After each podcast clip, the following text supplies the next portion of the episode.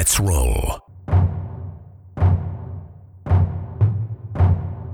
This is Countercharge, your podcast for all things Kings of War.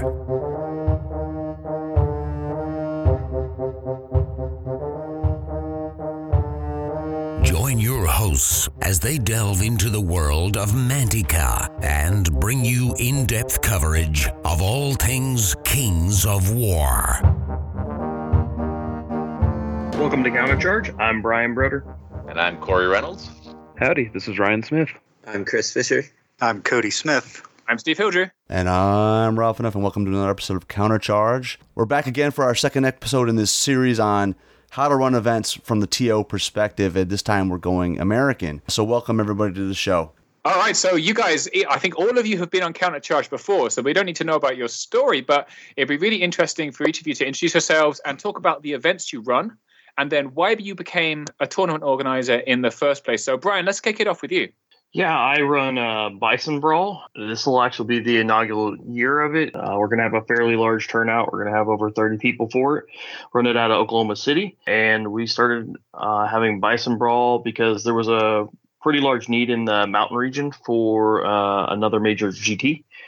And uh, we've had some drop offs with a, a, few events in Oklahoma over the years. Slobber Knocker was the major one here and there's been a, a few uh, problems over the last uh, couple of years with Slobber Knocker, and so I decided to take over those reins, create our own just Kings of War specific tournament, and it looks like it's going to be pretty successful, and I'm looking forward to it. Awesome. So Corey, how about yourself? Hi, I'm Corey Reynolds, and uh, I am the TO for the Crossroads Grand Tournament in upstate New York, and this will be our 13th year of running Crossroads. And so I started running it uh, basically after I'd started attending like the the old Games Workshop Grand tournaments back in Philly and in Baltimore, where there were these really immense uh, tournament scenes, and uh, just got hooked on it. And so decided, you know, I think we could do something like that from a more independent viewpoint, and just kind of took off from there. So that's how I got into uh, running tournaments. Pretty cool. And actually, I want to drop in here that I'm hoping to get to Crossroads in 2020. This is that's that's my aim. I have fulfilled. I've filled in all of the wife forms, and I have permission to travel to the US. So that's happens to fit in with the timescale and area I'm coming to. So there you go, Chris. Fantastic. Yeah, yeah, man. Well, we'll see. We'll see. You can uh, beat my ass in person. Chris, over to you. Hi, I'm uh, Chris Fisher, and I run the Mountaineer GT in Martinsburg, West Virginia. I've only run any events since Kings of War, since we switched over to Kings of War from Warhammer. I never really was in the Warhammer competitive scene, but I got into the competitive scene with Kings of War and I was having a good time. So I decided to run Mountaineer with my brother, who moved away a couple weeks afterward. So basically, I took over and been running it. This is we just had our third year this past June. The Mid Atlantic just grew, didn't we? We took over Pennsylvania and a couple other states, but before we took over Pennsylvania, we were the largest Mid Atlantic event, which wasn't saying a lot either. We were like 30 to 35 people in the second year. This year we got up to 40. I do some one day tournaments as well at the store, or at least I, I used to do quite a few more, and then my son was born, so I haven't done so many lately. Just try to do a couple events in the, the northern mid Atlantic area. Awesome. And Cody, how about yourself? Yeah, uh, this is Cody Smith. I'm the Pathfinder Extraordinaire for Florida. I run the Crucible GT in Orlando, Florida. This will be our fourth year that it happens. It's actually coming up next month. Um, I also run, or up until this, like Chris, up until this year, I had a son, so I uh, stepped away from running our monthly tournaments. But every month we run a tournament at Armada Games in Tampa. We have a pretty strong community that comes out for those. I became a TO because of a need, I guess. Uh, the existing TO in the area kind of backed out last minute for Crucible two and a half years ago, and I uh, stepped up short minute, and uh, Rob Fanuff actually came down, helped me out, taught me a lot, and ever since then we've just been going like gangbusters. So Ryan, how about yourself? Uh, I'm the TO of the Alamo Grand Tournament. I've been running that for five years now, and I was also one of the co-TOs of the United States Kings of War Masters this past year, 2019. Cool. So we started this series with the UK tournaments as kind of the original home of Kings of War, but now it's on to the big boys. So uh, we've invited TOs from some of the biggest and uh, most established tournaments from across the US. Talk about what really goes into running tournaments for an American player base. So we've covered a bit of the why you guys started to run tournaments. So let's uh, head straight into the what of tournaments. So I want to start off, um, and we'll follow roughly the same framework, but we'll tune it as we go through, as we did with the UK tournaments. Let's talk about tournament names and themes, because this is where I think the US really leads the way in terms of branding. So, do tournament names do they matter? You know, and how do you uh, keep that brand? Do you change your tournament name every time? Is it good to build up a kind of an ethos around a tournament? And what's in a name? So, uh, who wants to kick off?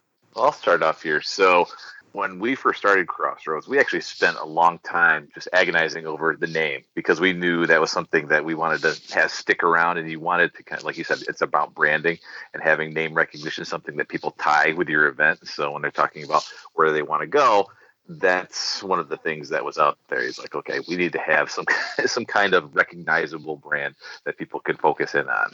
I think the name is it's really important. It uh, it's kind of that's your brand. I mean, we don't do a lot of advertising outside of you know, Facebook, but that name recognition that that really helps people to kind of get an idea of what your tournament is, and they hear about it. You know, they hear about it in the scene and so forth, and then it puts it on their radar for future years. Uh, we've had a lot of outer region guys come in the past couple years, and it's probably it's pretty much just because you know they've heard the name over time and they've heard you know maybe good things about the tournament. But i think putting the name out there keeping it consistent it really helps uh, keep your your tournament going. I'll completely agree with that. Uh, we boiled over a little bit over here what the name was going to be and we wanted something that the name kind of associated where in the united states you were going to be traveling to to get to that because we have so many people that come from out of state and so we've got a lot of like buffalo around here. And so we've kind of themed our tournament around colors, around that buffalo theme. And I plan on keeping that year after year. Yeah, and kind of piggybacking on that, um, I inherited the name Crucible. It's part of the a larger convention that that happens here that the GT is at. But we've since moved to October. We used to be in the middle of the beginning of the year. And so we've kind of adopted this Halloween theme and going back to themes that matter. I remember as an earlier listener to the show hearing things about TNT and wrestling themes and things like that. It really engaged me and wanted me to kind of look into these different events. I think that's important.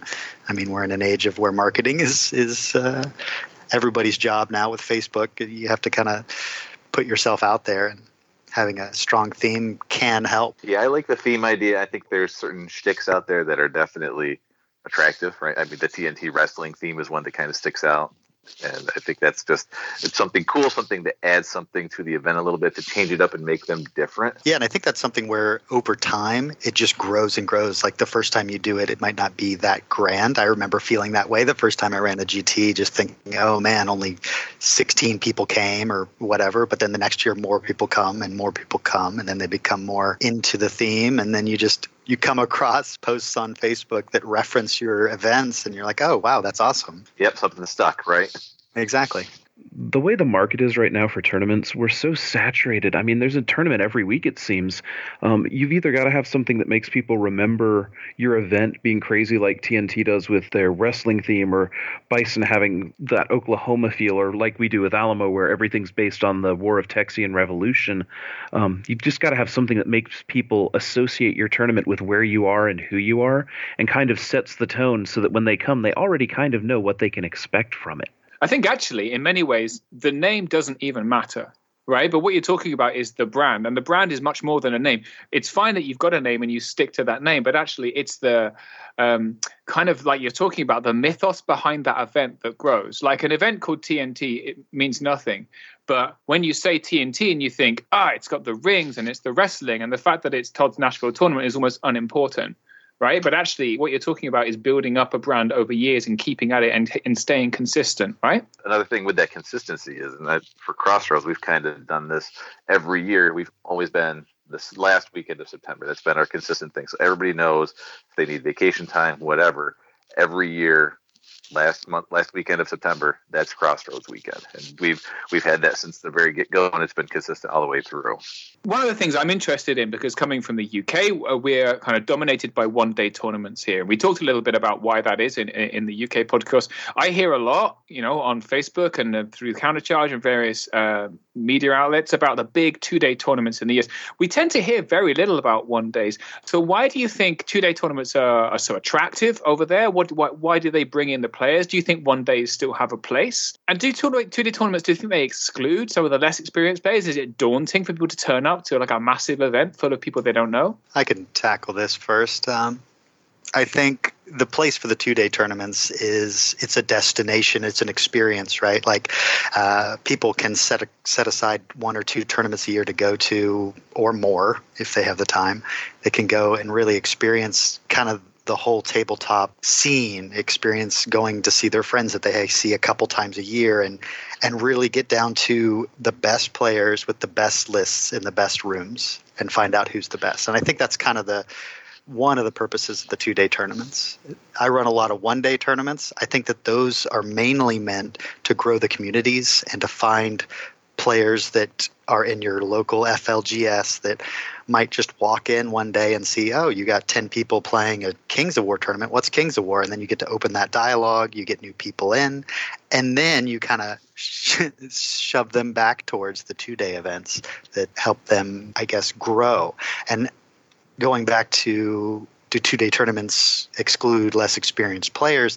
I think initially, yes. I think anytime you go outside your comfort zone, it's kind of scary. But once you get in there and realize that this community is so good, like good in the in the correct sense of the word, like people help each other, people help with hobby and there's tons of paint chats and different things you can join that i don't know that was something that stuck out to me coming from other game systems that the kings of war community is is very accepting and for the most part, good dudes and ladies. Couldn't agree more. Couldn't agree more. I think you're right on there. Anybody that goes to their first two day grand tournament, right after the, the feedback is almost consistently, this is awesome. I can't believe I waited this long to do it. I'll be back. I'll do this all the time now. I think it's just an eye opening experience for those that the, the first timers because of the community. I think the problem you run into in America is we're so spread out.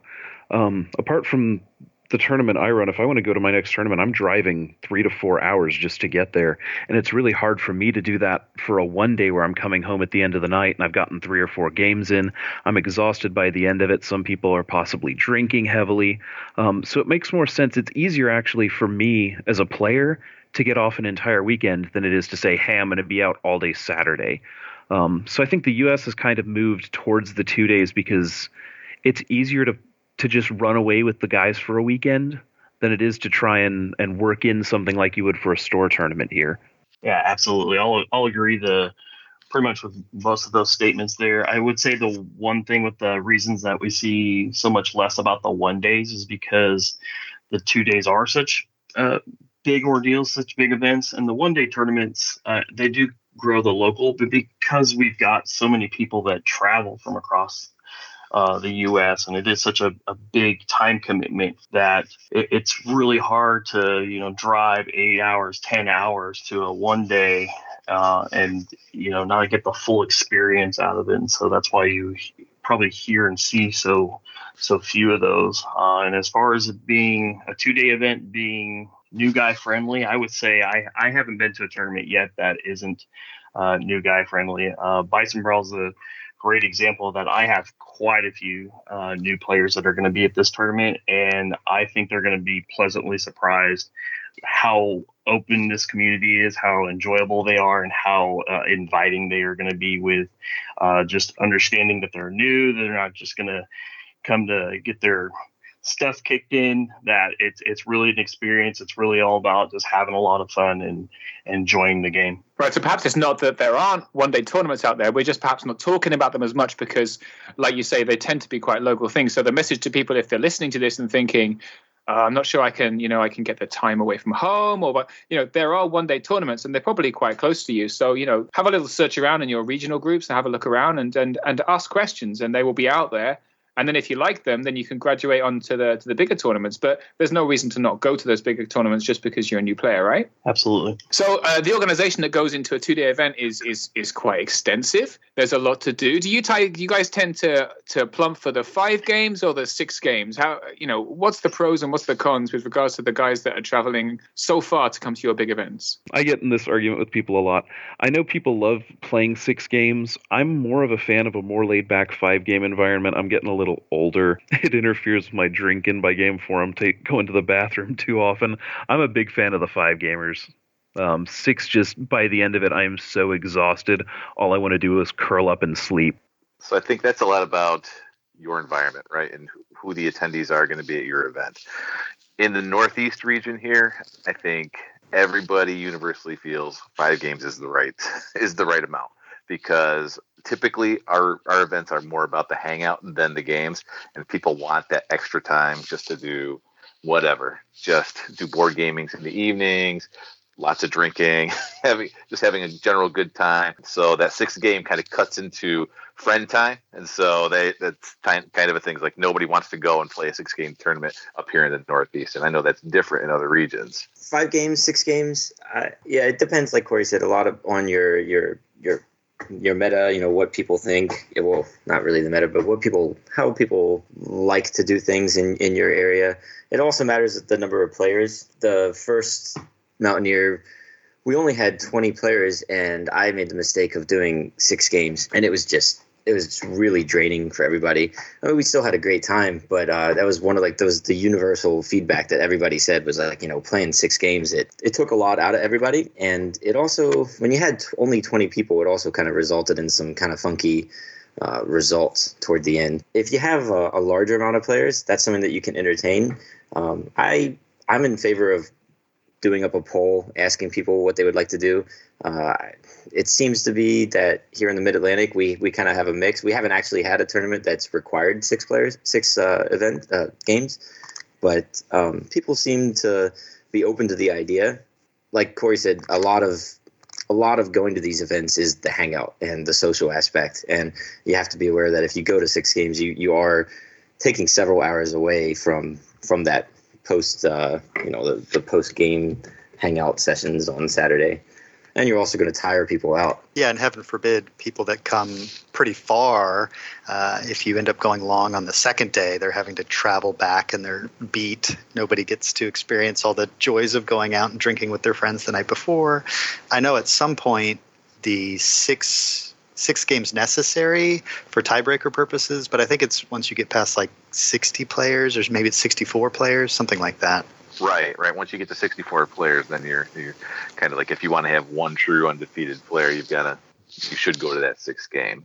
Again, I think it just matters how competitive your scene is, right? If the majority of your players at your event are like, I'm here for a competitive event and I just want to have that one true winner, sure, then that six game makes sense. But sometimes, I don't know, up here from what I've seen, maybe 20% of the people come to a tournament thinking I have a realistic shot to win this tournament, and that's one of the big reasons I'm here. The other 80% are there to have a good time and hang out for the weekend, and that that other 80% makes up the, the huge volume of your your tournament goers. So you really are trying to make an event to please everybody. That 80% matters. Yeah, you need the chaff, so to speak. Chaff, um, yeah. Yeah, you, but you really do, and like, and a, and a lot of those people, they don't care about winning, and that's awesome. And they're there to support the community and do their hobby that they love. And I think that we should really try to encourage that, and not burn them out if possible. I agree. I agree. And even our competitive players are like, I don't care that much that I want to play a 6th Mhm. game. So that five games, it does allow that little bit more time, doesn't it? Does that does everyone still agree that even with that case, uh, clocks are still a must? And you know, how much time do you give to each of your games? I've seen anything from like forty five minutes up to more than an hour. So how do you balance that with a with like a six game versus a five game? I think clocks have a value in certain players who have trouble making a schedule. Uh, they give teeth a TO can use if people are running long, because especially game one and into game two, uh, the first game on Sunday into the second game on Sunday, you can throw the entire thing off by one person not being able to turn in a sheet on time. So it's nice to have the threat of clocks, but I don't think they're really necessary. I think a lot of TOs can budget time a little bit better. I mean, in the US, we have two days. So you're there all weekend, whether you wanted to be or not. You can make those games go as long as you want, as long as you make sure there's time for people to have breaks, there's time for people to have food, there's time for people to go to dinner. You know, the wives that are coming afterwards know when they're going to be free. But as TOs, we can make games go longer if we think clocks are an issue. That said, usually people are done 10 to 15 minutes early in my experience so they're not needed except for one or two guys that just have massive massive armies or are really thinking through uh, early game or late game moves and are having trouble deciding which to go with in which case a clock helps them make that decision faster and kind of put some pressure on them which can win or lose you a game sometimes so I've gone back and forth on the use of clocks over my three years of running events.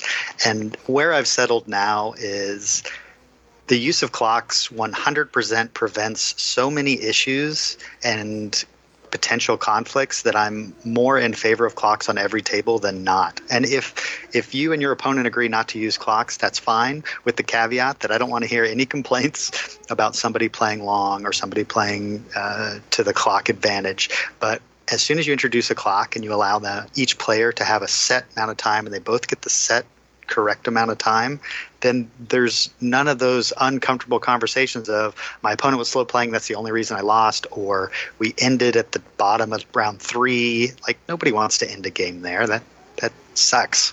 So I think what I've done moving forward is the top six or seven tables it's mandatory and then everyone else can just kind of figure it out if they want. I, am a big fan of the clocks, right? I think just from a tournament organizer perspective, it keeps everything so clean. Everything's on schedule. You don't have games that run a little late, or like you said, somebody that didn't get all of their turns in. It just keeps it very clean.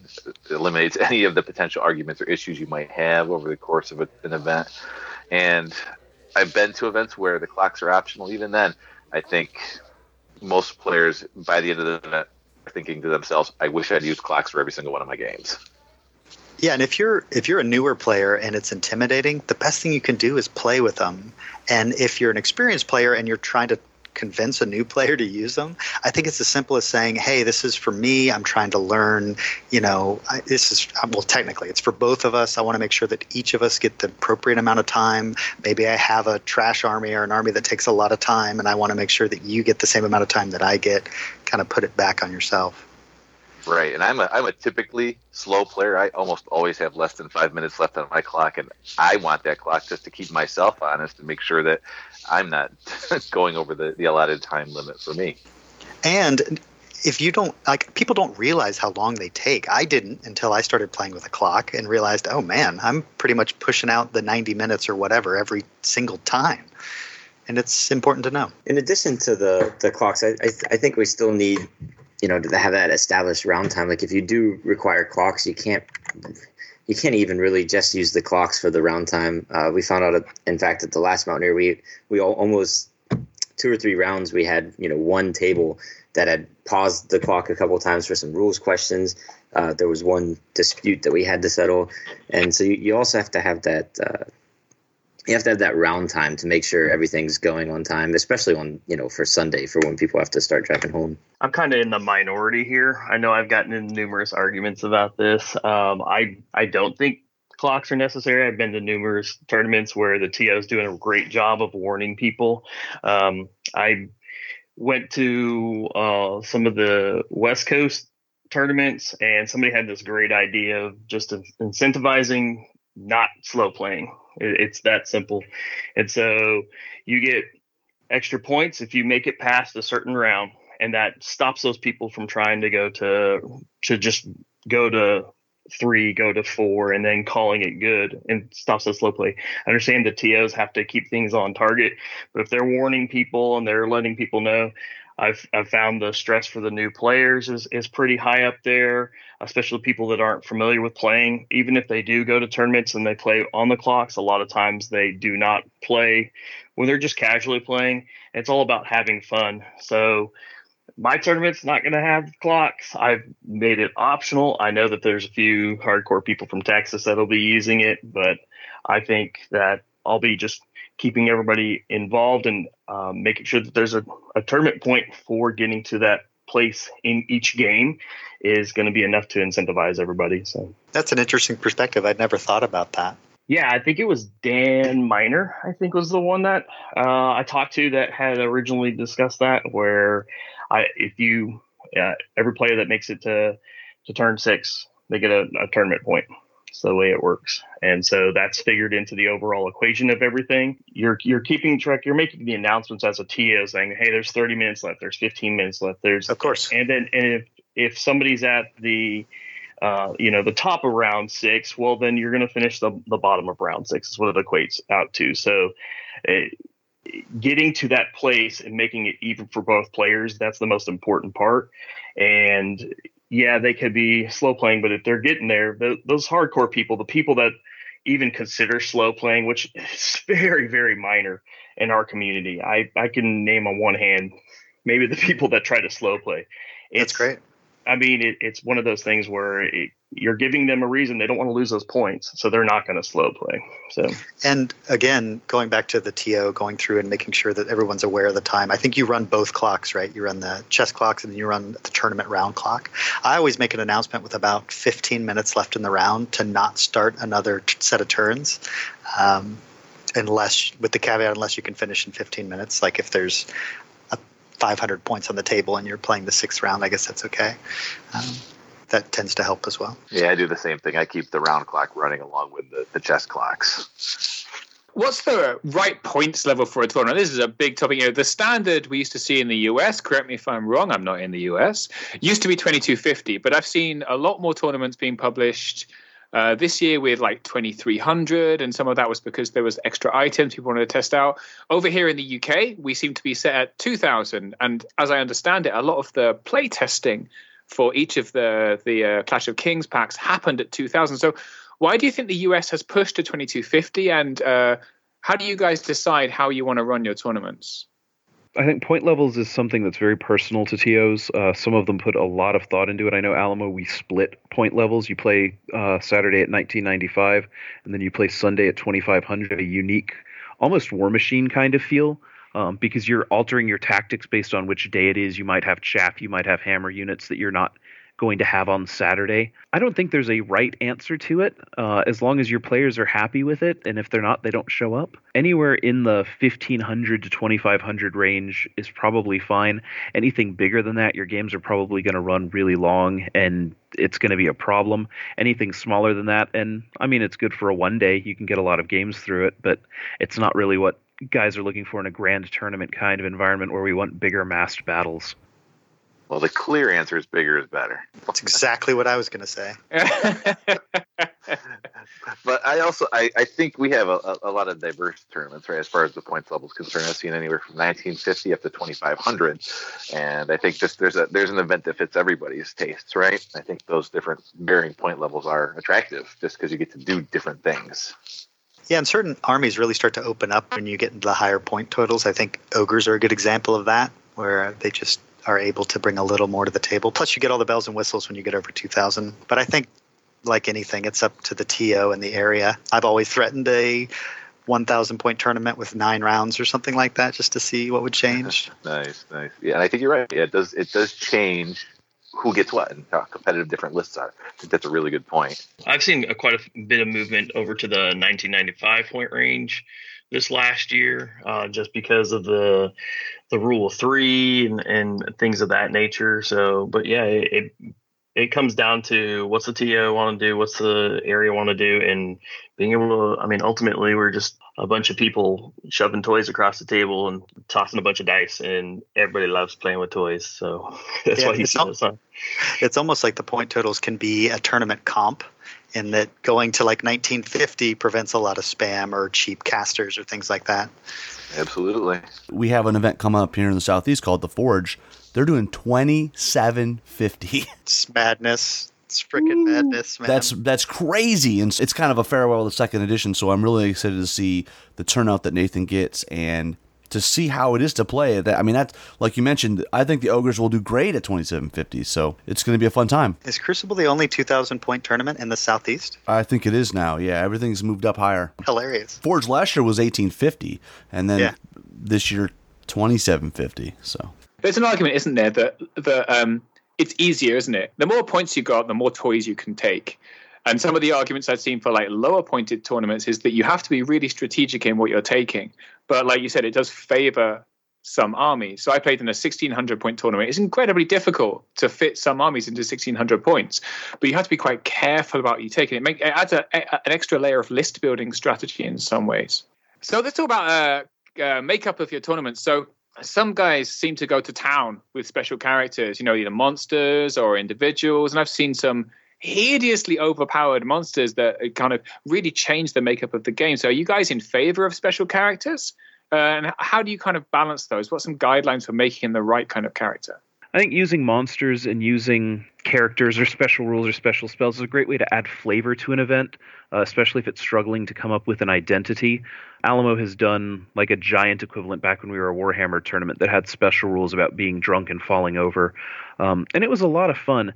You run into issues with uh, balance unless the TO has a, a dedicated crew of people that can help him test. He's every army and knows mathematically how it's going to fit into every list. Uh, sometimes you can make really finicky things happen if you don't pay close attention to that. But I think it's a fun way to make the event pop. And in theory, everyone's got access to the same characters, so it doesn't overbalance things too much for the most part. Uh, I think it's a fun way.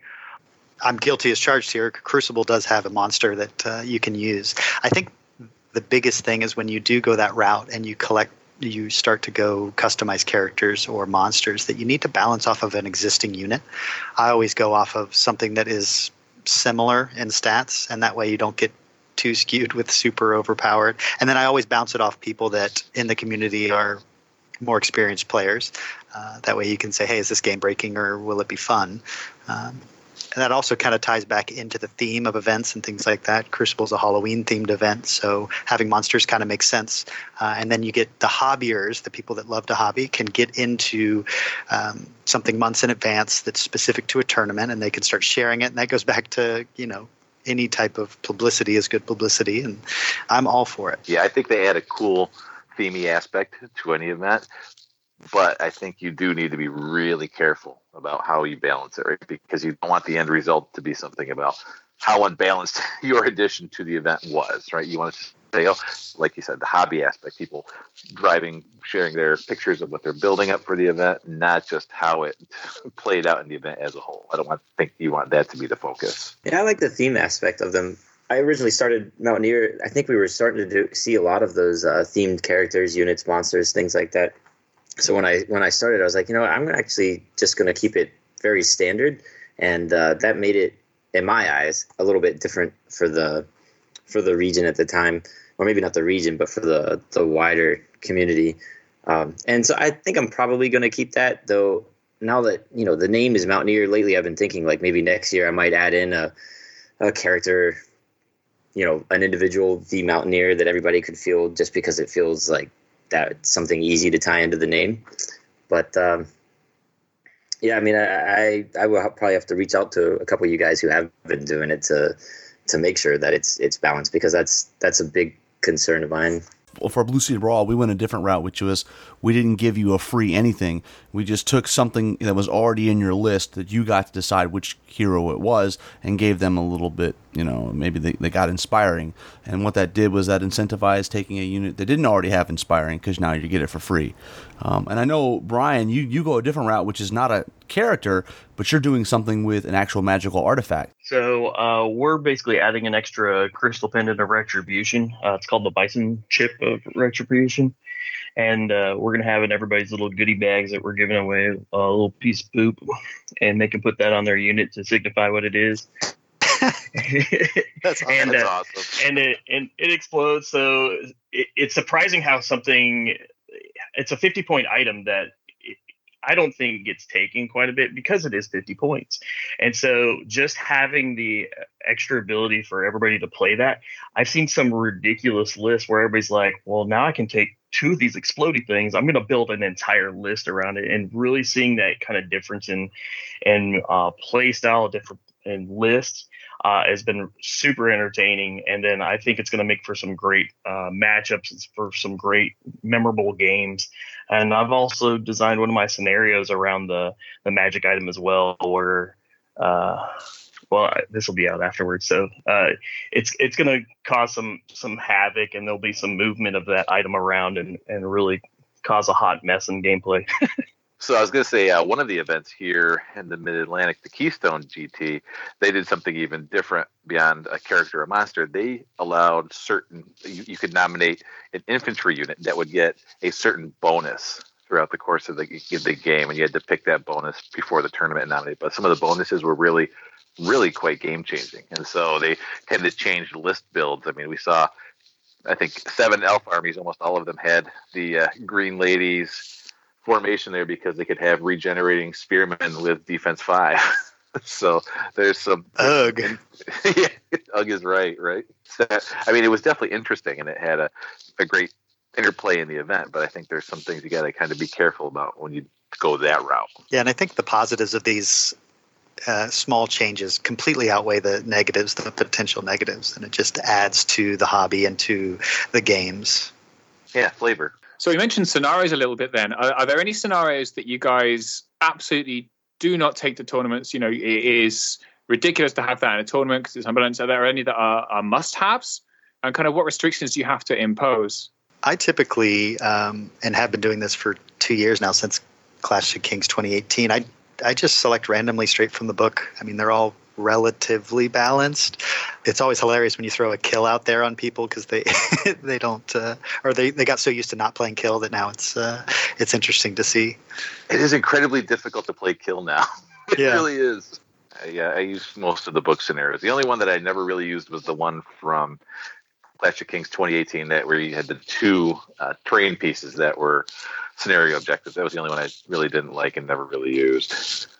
Yeah, it's always yes. tricky. Any anytime you get a scenario with like three or four paragraphs that have to explain it, a lot of the a lot of the players are like, "What?" Right. That scenario that Corey mentioned, that was from t- the current lineup. I think all the scenarios are fine, um, and I I randomly do it as well, just like Cody.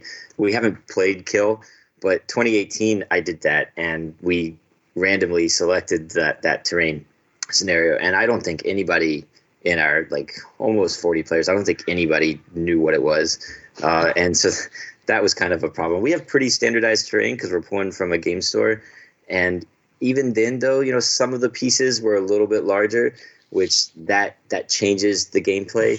So them removing that scenario that was that was that was pretty good for competitive play, and probably I should have uh, taken that off of the list of possible scenarios to play. So uh, we've seen a lot of uh, US tournaments where they write their own scenarios, and I think Brian, you mentioned that you, you you one of the scenarios yourself. What's the risk with writing your own scenarios? We've seen some you know, things like the Texas Twister scenario, stuff like that, and some some uh, TO written scenarios have made it into the book. Some some of the in the UK uh, TO the, the the podcast, the kind of universal view was don't don't write your own scenarios because it's a nightmare. They're unbalanced, blah blah blah blah blah. But I see that a lot more in US tournaments. Do you guys do you guys go for that? What's your opinion?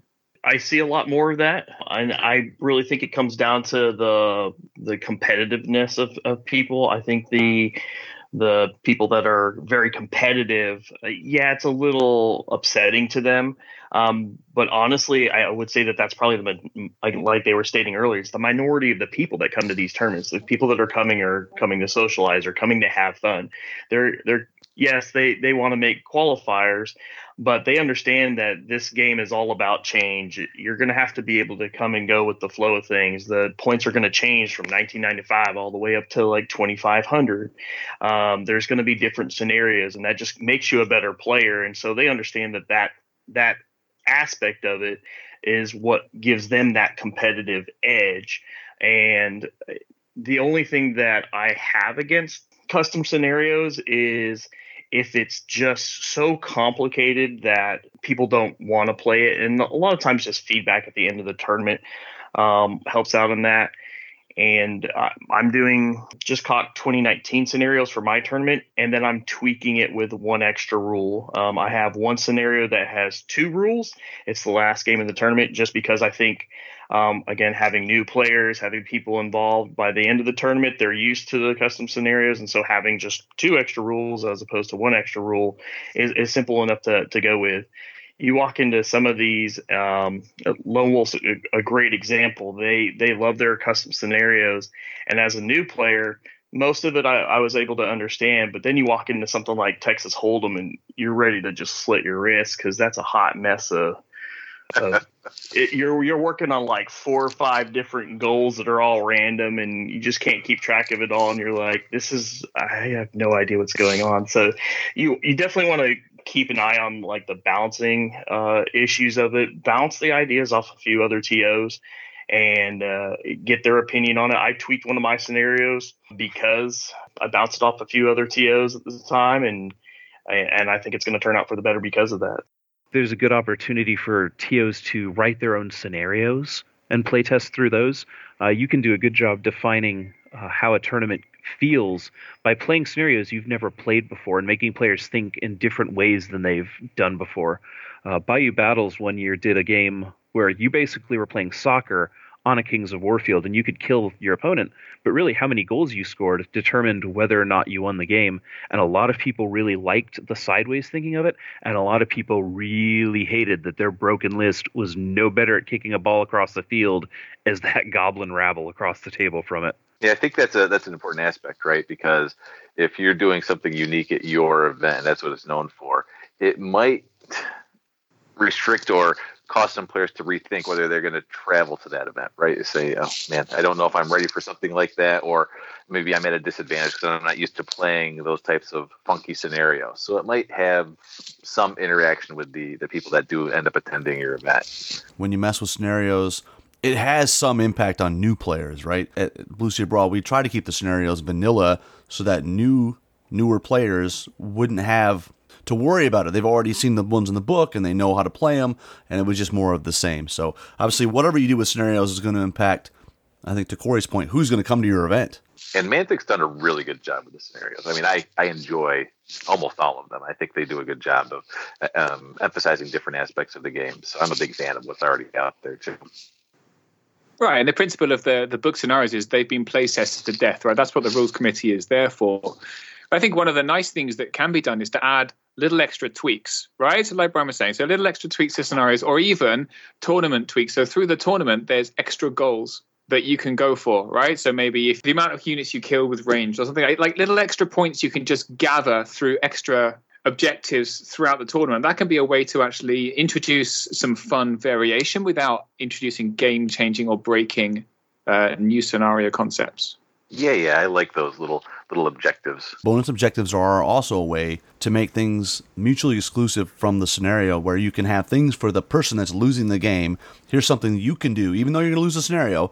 Here's some points you can score. When I was looking to tweak my my uh, scenarios, the one thing that I pulled from was the the cards that Mantic put out, the little objective cards. They've got the extra objectives. They have the uh, extra modifiers that are out there. And I'm like, well, somebody's already play tested these. Somebody's already been working with these. And so I, if I can find ones that kind of fit into the theme, what I'm going for with the tournament, there's been a little bit of balancing that have already been done in that. So you can just kind of work with those within those cards. And it was, it was a great starting place for me on uh, most of my little tweaks that I was doing to the scenarios. Those were Nick Williams' battlefield cards, right? That uh, were made into a pack. I think those are really fun to play with. Yeah. Correct. Yeah. Absolutely.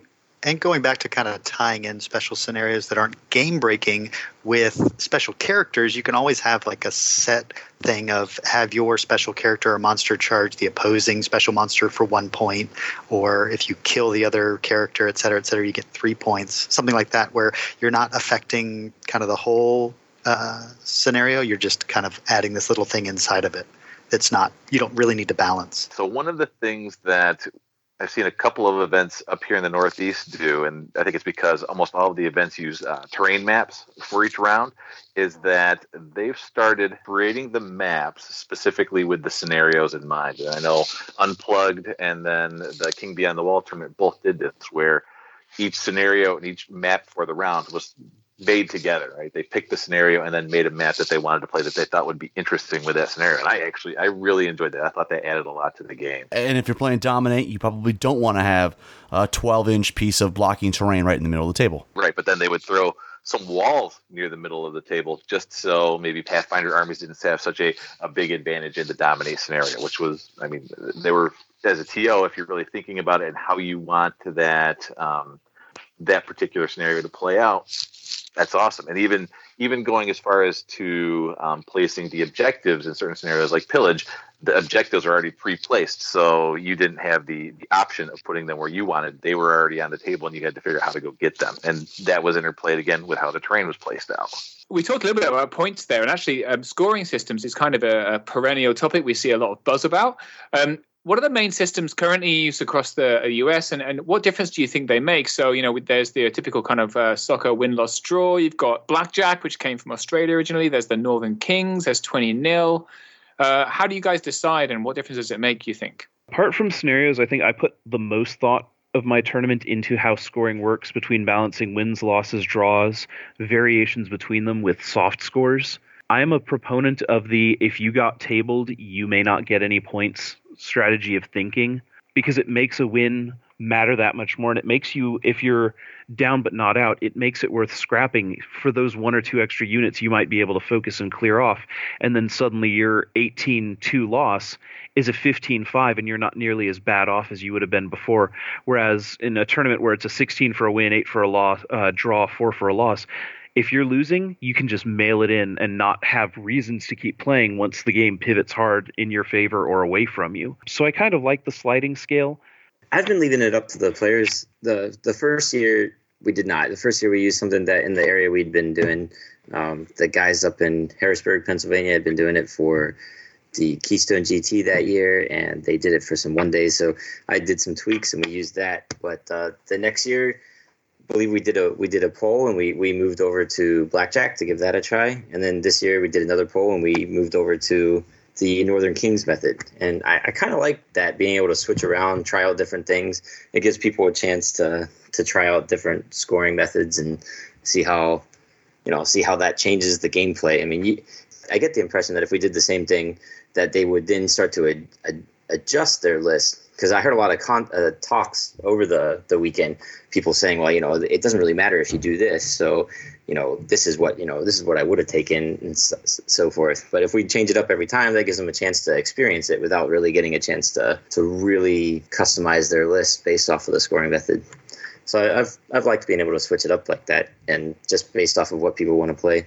Yeah, I've um, I've tried a lot. Of, I've tried, I think, all of these except for the Northern Kings. Um, I know some people have tried that locally, but uh, I tend to be in the blackjack scoring system camp currently. One, it's familiar to me and I, I understand the rules of it. And two, it, it encourages uh, play from the beginning to the end of the game uh, and doesn't skew as badly if you get uh, stomped, in my opinion. I don't have a preference one way or the other. I I personally prefer blackjack, and it's just because it's it, to me it's ease of scoring as a player. TO wise, I'm 20 uh, you know, blackjack, any of that type of stuff, as long as it's it's on the piece of paper and uh, people are aren't asking you a lot of questions and it's understandable for new players. I, I think it's just up to personal preference. Honestly, I like blackjack though. Yeah, I think they all have different merits, and I'm glad that different events use the different variety of scoring systems because I do think they they change it up and they each add something different to the game. I also think it's really interesting that there's an evolution, right? Northern Kings comes out, I'm sure someone will take you know Nick's baby and he, they will change it and they'll make it better and it just it's it's fun to see the various systems are an amalgamation of what's come before and so it's exciting to, to think about what's going to come down the road your scoring system is affected by uh, how you're balancing scores across right so i think the difference in the uk and the reason northern kings has taken off so much is because we don't have hobby scores right? So it's just on battle. And Northern King tends to, it gives something to players who are losing because they can gain points. So at, at the risk of making this podcast, you know, hundred hours long, let's let's let's touch on soft scores. They're pretty pervasive. I don't tend to see many just battle events in the US, but what's the right balance of of battle, you know, pain and sportsmanship? Uh, do you think soft scores, particularly paint? do you think it, it is discouraging to new players? Do you go for a rubric? Do you go for a judge? Talk to me about soft. Educate this this uh, you know barbarian foreigner on the beauty of soft. Incoming seventeen hour podcast. Here, here we go. Here we, here go. we go. I'm a, I'm a soft score junkie. I am not good at this game when it comes to strategizing and battle and everything else. I honestly, I'm I'm just there to have fun and socialize. And so I love sportsmanship scores. I love paint scores I understand that it's you have to base it off of your region, and you need to base it off of the attendees that are coming. So understand that you're you're going to have some more hardcore players if that's what's going on in in your meta, or understand if you're going to have a, a, lot more new players. Um, I tried to balance mine a little bit more toward battle, but I still kept it pretty heavy in the in the paint and the sports aspect because uh, at the, at the end of the day, that's who I want coming to the tournament. I, I don't want somebody that's just coming there to kick out of somebody. I want them there to to come there and, and have a good time and, and and be inviting to new players. And I've I've enjoyed. I've got a, a couple of new players that they've been scrambling for the last few months trying to get prepared for this tournament. It's been very enjoyable seeing them progress as as players, progress their hobby just to get ready for this tournament. And if there was no you know paint scores, then you know they would probably show up with gray models and and uh, I think it, it helps out this hobby in general to have the sports and to have the the the paint to have those soft scores because at the end of the day that's who we want playing this game for soft scores i think they they provide a very important part of the game that people that have been playing for a long time don't think about. Uh, there's two things as a player that turn me off from wanting to play a game. One of them is seeing bare plastic on the table across from me because it tells me my opponent hasn't put any time into wanting the experience to be good for me. He's just playing with lists. He's throwing whatever models he wants out there. He can't even be bothered to put paint in it or to commit to it. And I know I'm not going to enjoy that game. And the other one is my opponent is a. F- and sportsmanship is a big stick that the TO can hit those people with to go, hey, you're making this bad for other players. You shouldn't do that. And it's also a small carrot that you can dangle in front of them. We try and balance really carefully win loss versus paint versus sportsmanship. We do a sliding scale on sportsmanship in at the Alamo, and I think Lone Wolf does it as well, where one good game vote is worth a certain number of points, two good game votes is worth slightly more points, three is worth a lot, four is worth a ton. Because the theory is if four out of your five opponents had the best game of their tournament against you, those four people are more likely to come back because you are awesome. Um, and it happens very rarely. I only think there's been a handful of times we've gotten four or five first place uh, sportsmanship votes. But it's worth rewarding those people that put that extra effort into making sure your opponent is having fun too, because that's what builds a community and that's what makes people want to come back and play. So I'll second that, right? I think the soft scores really are important because, again, it does emphasize the type of people we want playing the game and the type of people we want in the community.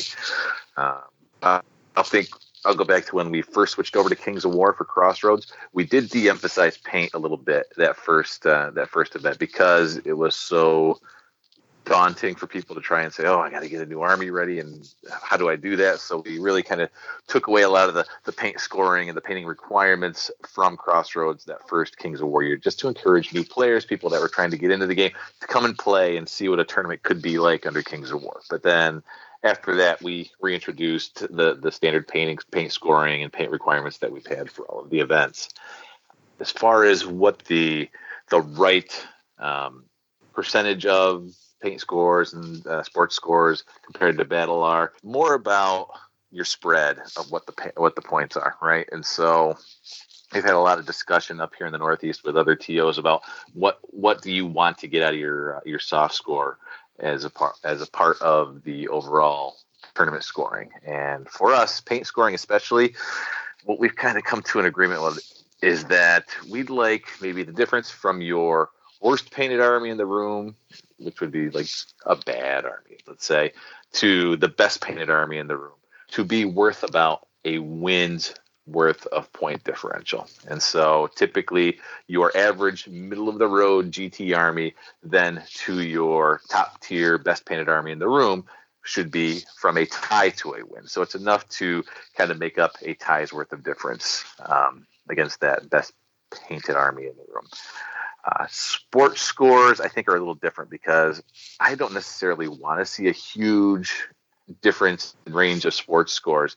Just and that's just my feelings on the community we have up here because there are like everybody up here is an awesome person to play against. I don't think we have anybody that i would typically tend to see as a person that scores typically low in sports scores. So I don't want to see a big range of sports scores. So typically it's just a few points here and there differential just based on how people enjoy their games or not, or if there are any issues during their games. Right. Before we go into sports scores, can I can I quickly just ask, you know, some of the things i have been struggling to understand is the difference between a paint score and a hobby score. So our Clash of Kings, for example, there is a, it's a best army award. It's not a best painted army it's a best army, and that's judged based on. Actually, I have no idea how it's judged, but um, you know, there are people who are extraordinary painters, and there are people who are extraordinary or ambitious modelers, and you kind of want to reward both aspects. So, do you guys do that with a rubric? Do you have a, a guy wandering around saying, "I like this army the best"? What? How do you how do you differentiate that? So I can tackle this. I can just speak to the way that I like to run my tournaments, but in particular, I like to use kind of everything that you just outlined. Typically, I have a general player determined painting checklist that funnels each army into a certain category. It'd be you know, unpainted models period gives you zero points in paint, and then bare minimum painted gives you 15 points. Standard GT Army, which is you know dry brushing and highlighting, gives you say 20 points, and then a well executed GT Army would be 25 points, etc.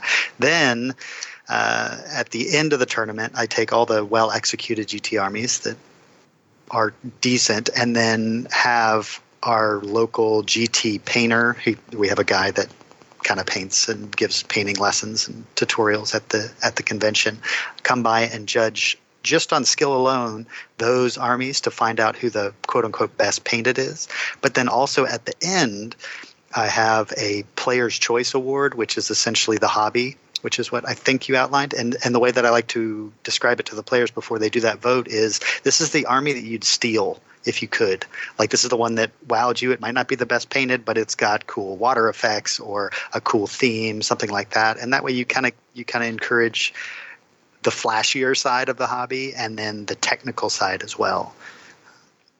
Right, and I like having both as well. I do the same thing. Have a player's choice, which is like whatever you like, whatever you love to see, that's your vote. And then we also have like the best painted for the, the technical award on that side.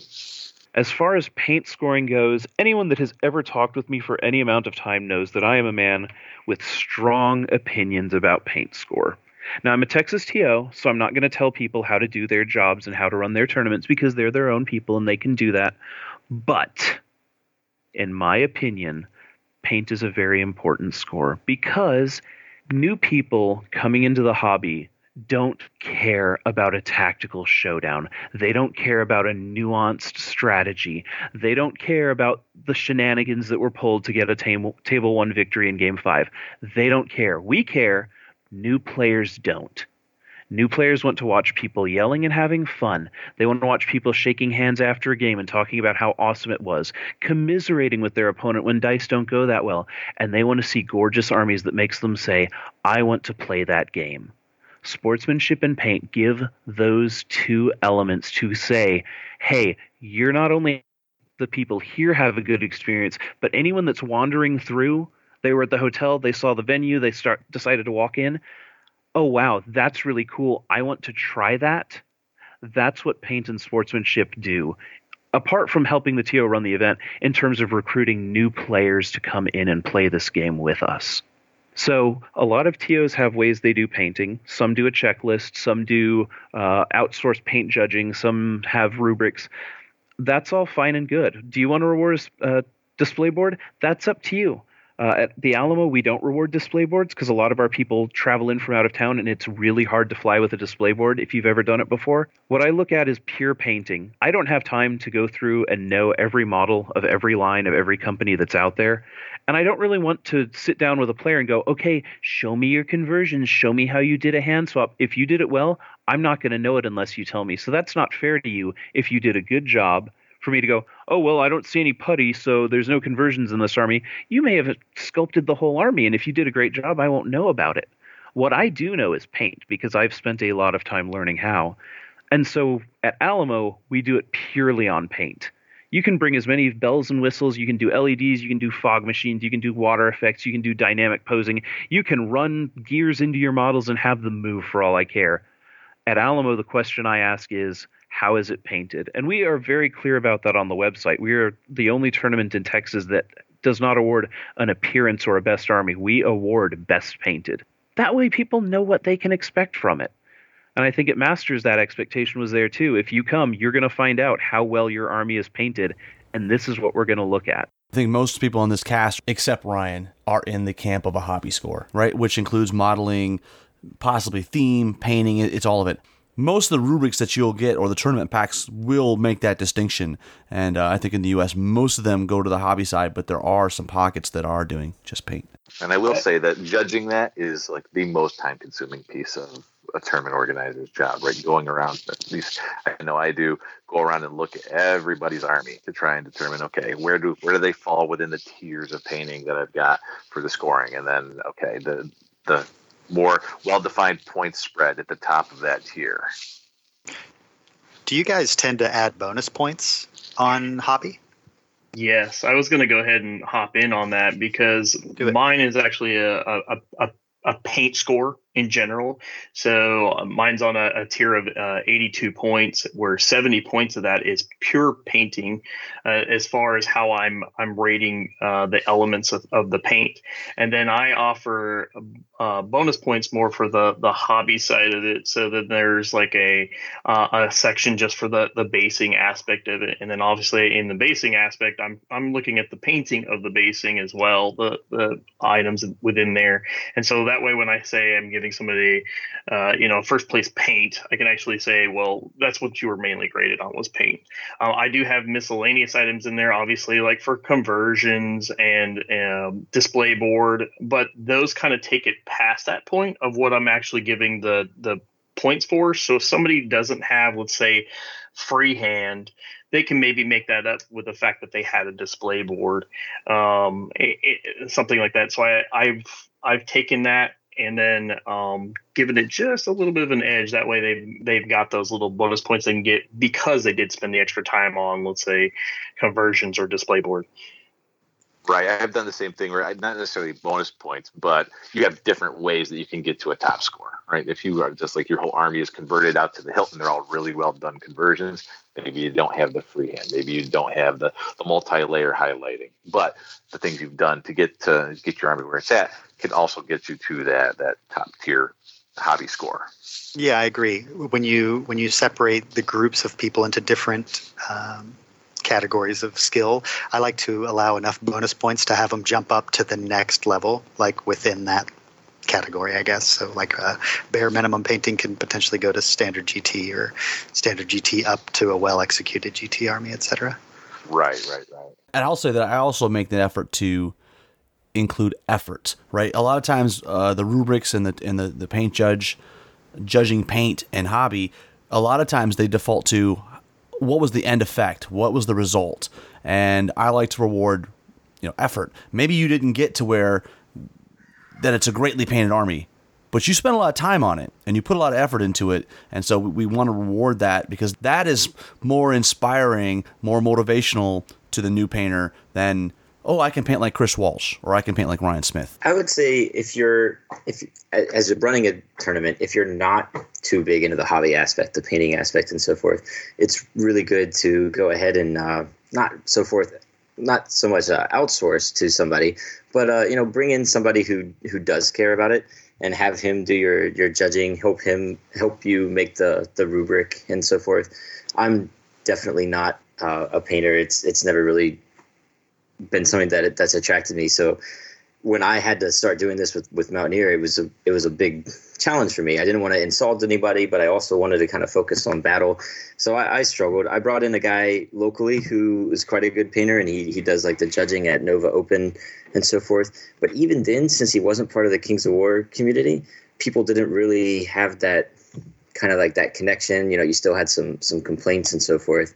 And uh, this year, I was lucky uh, Jake Terra Terrapika Pokemon. Yeah, Unplugged Radio. Jake uh, came in, and I, you know, I think Jake is pretty well respected in the community, um, more or less.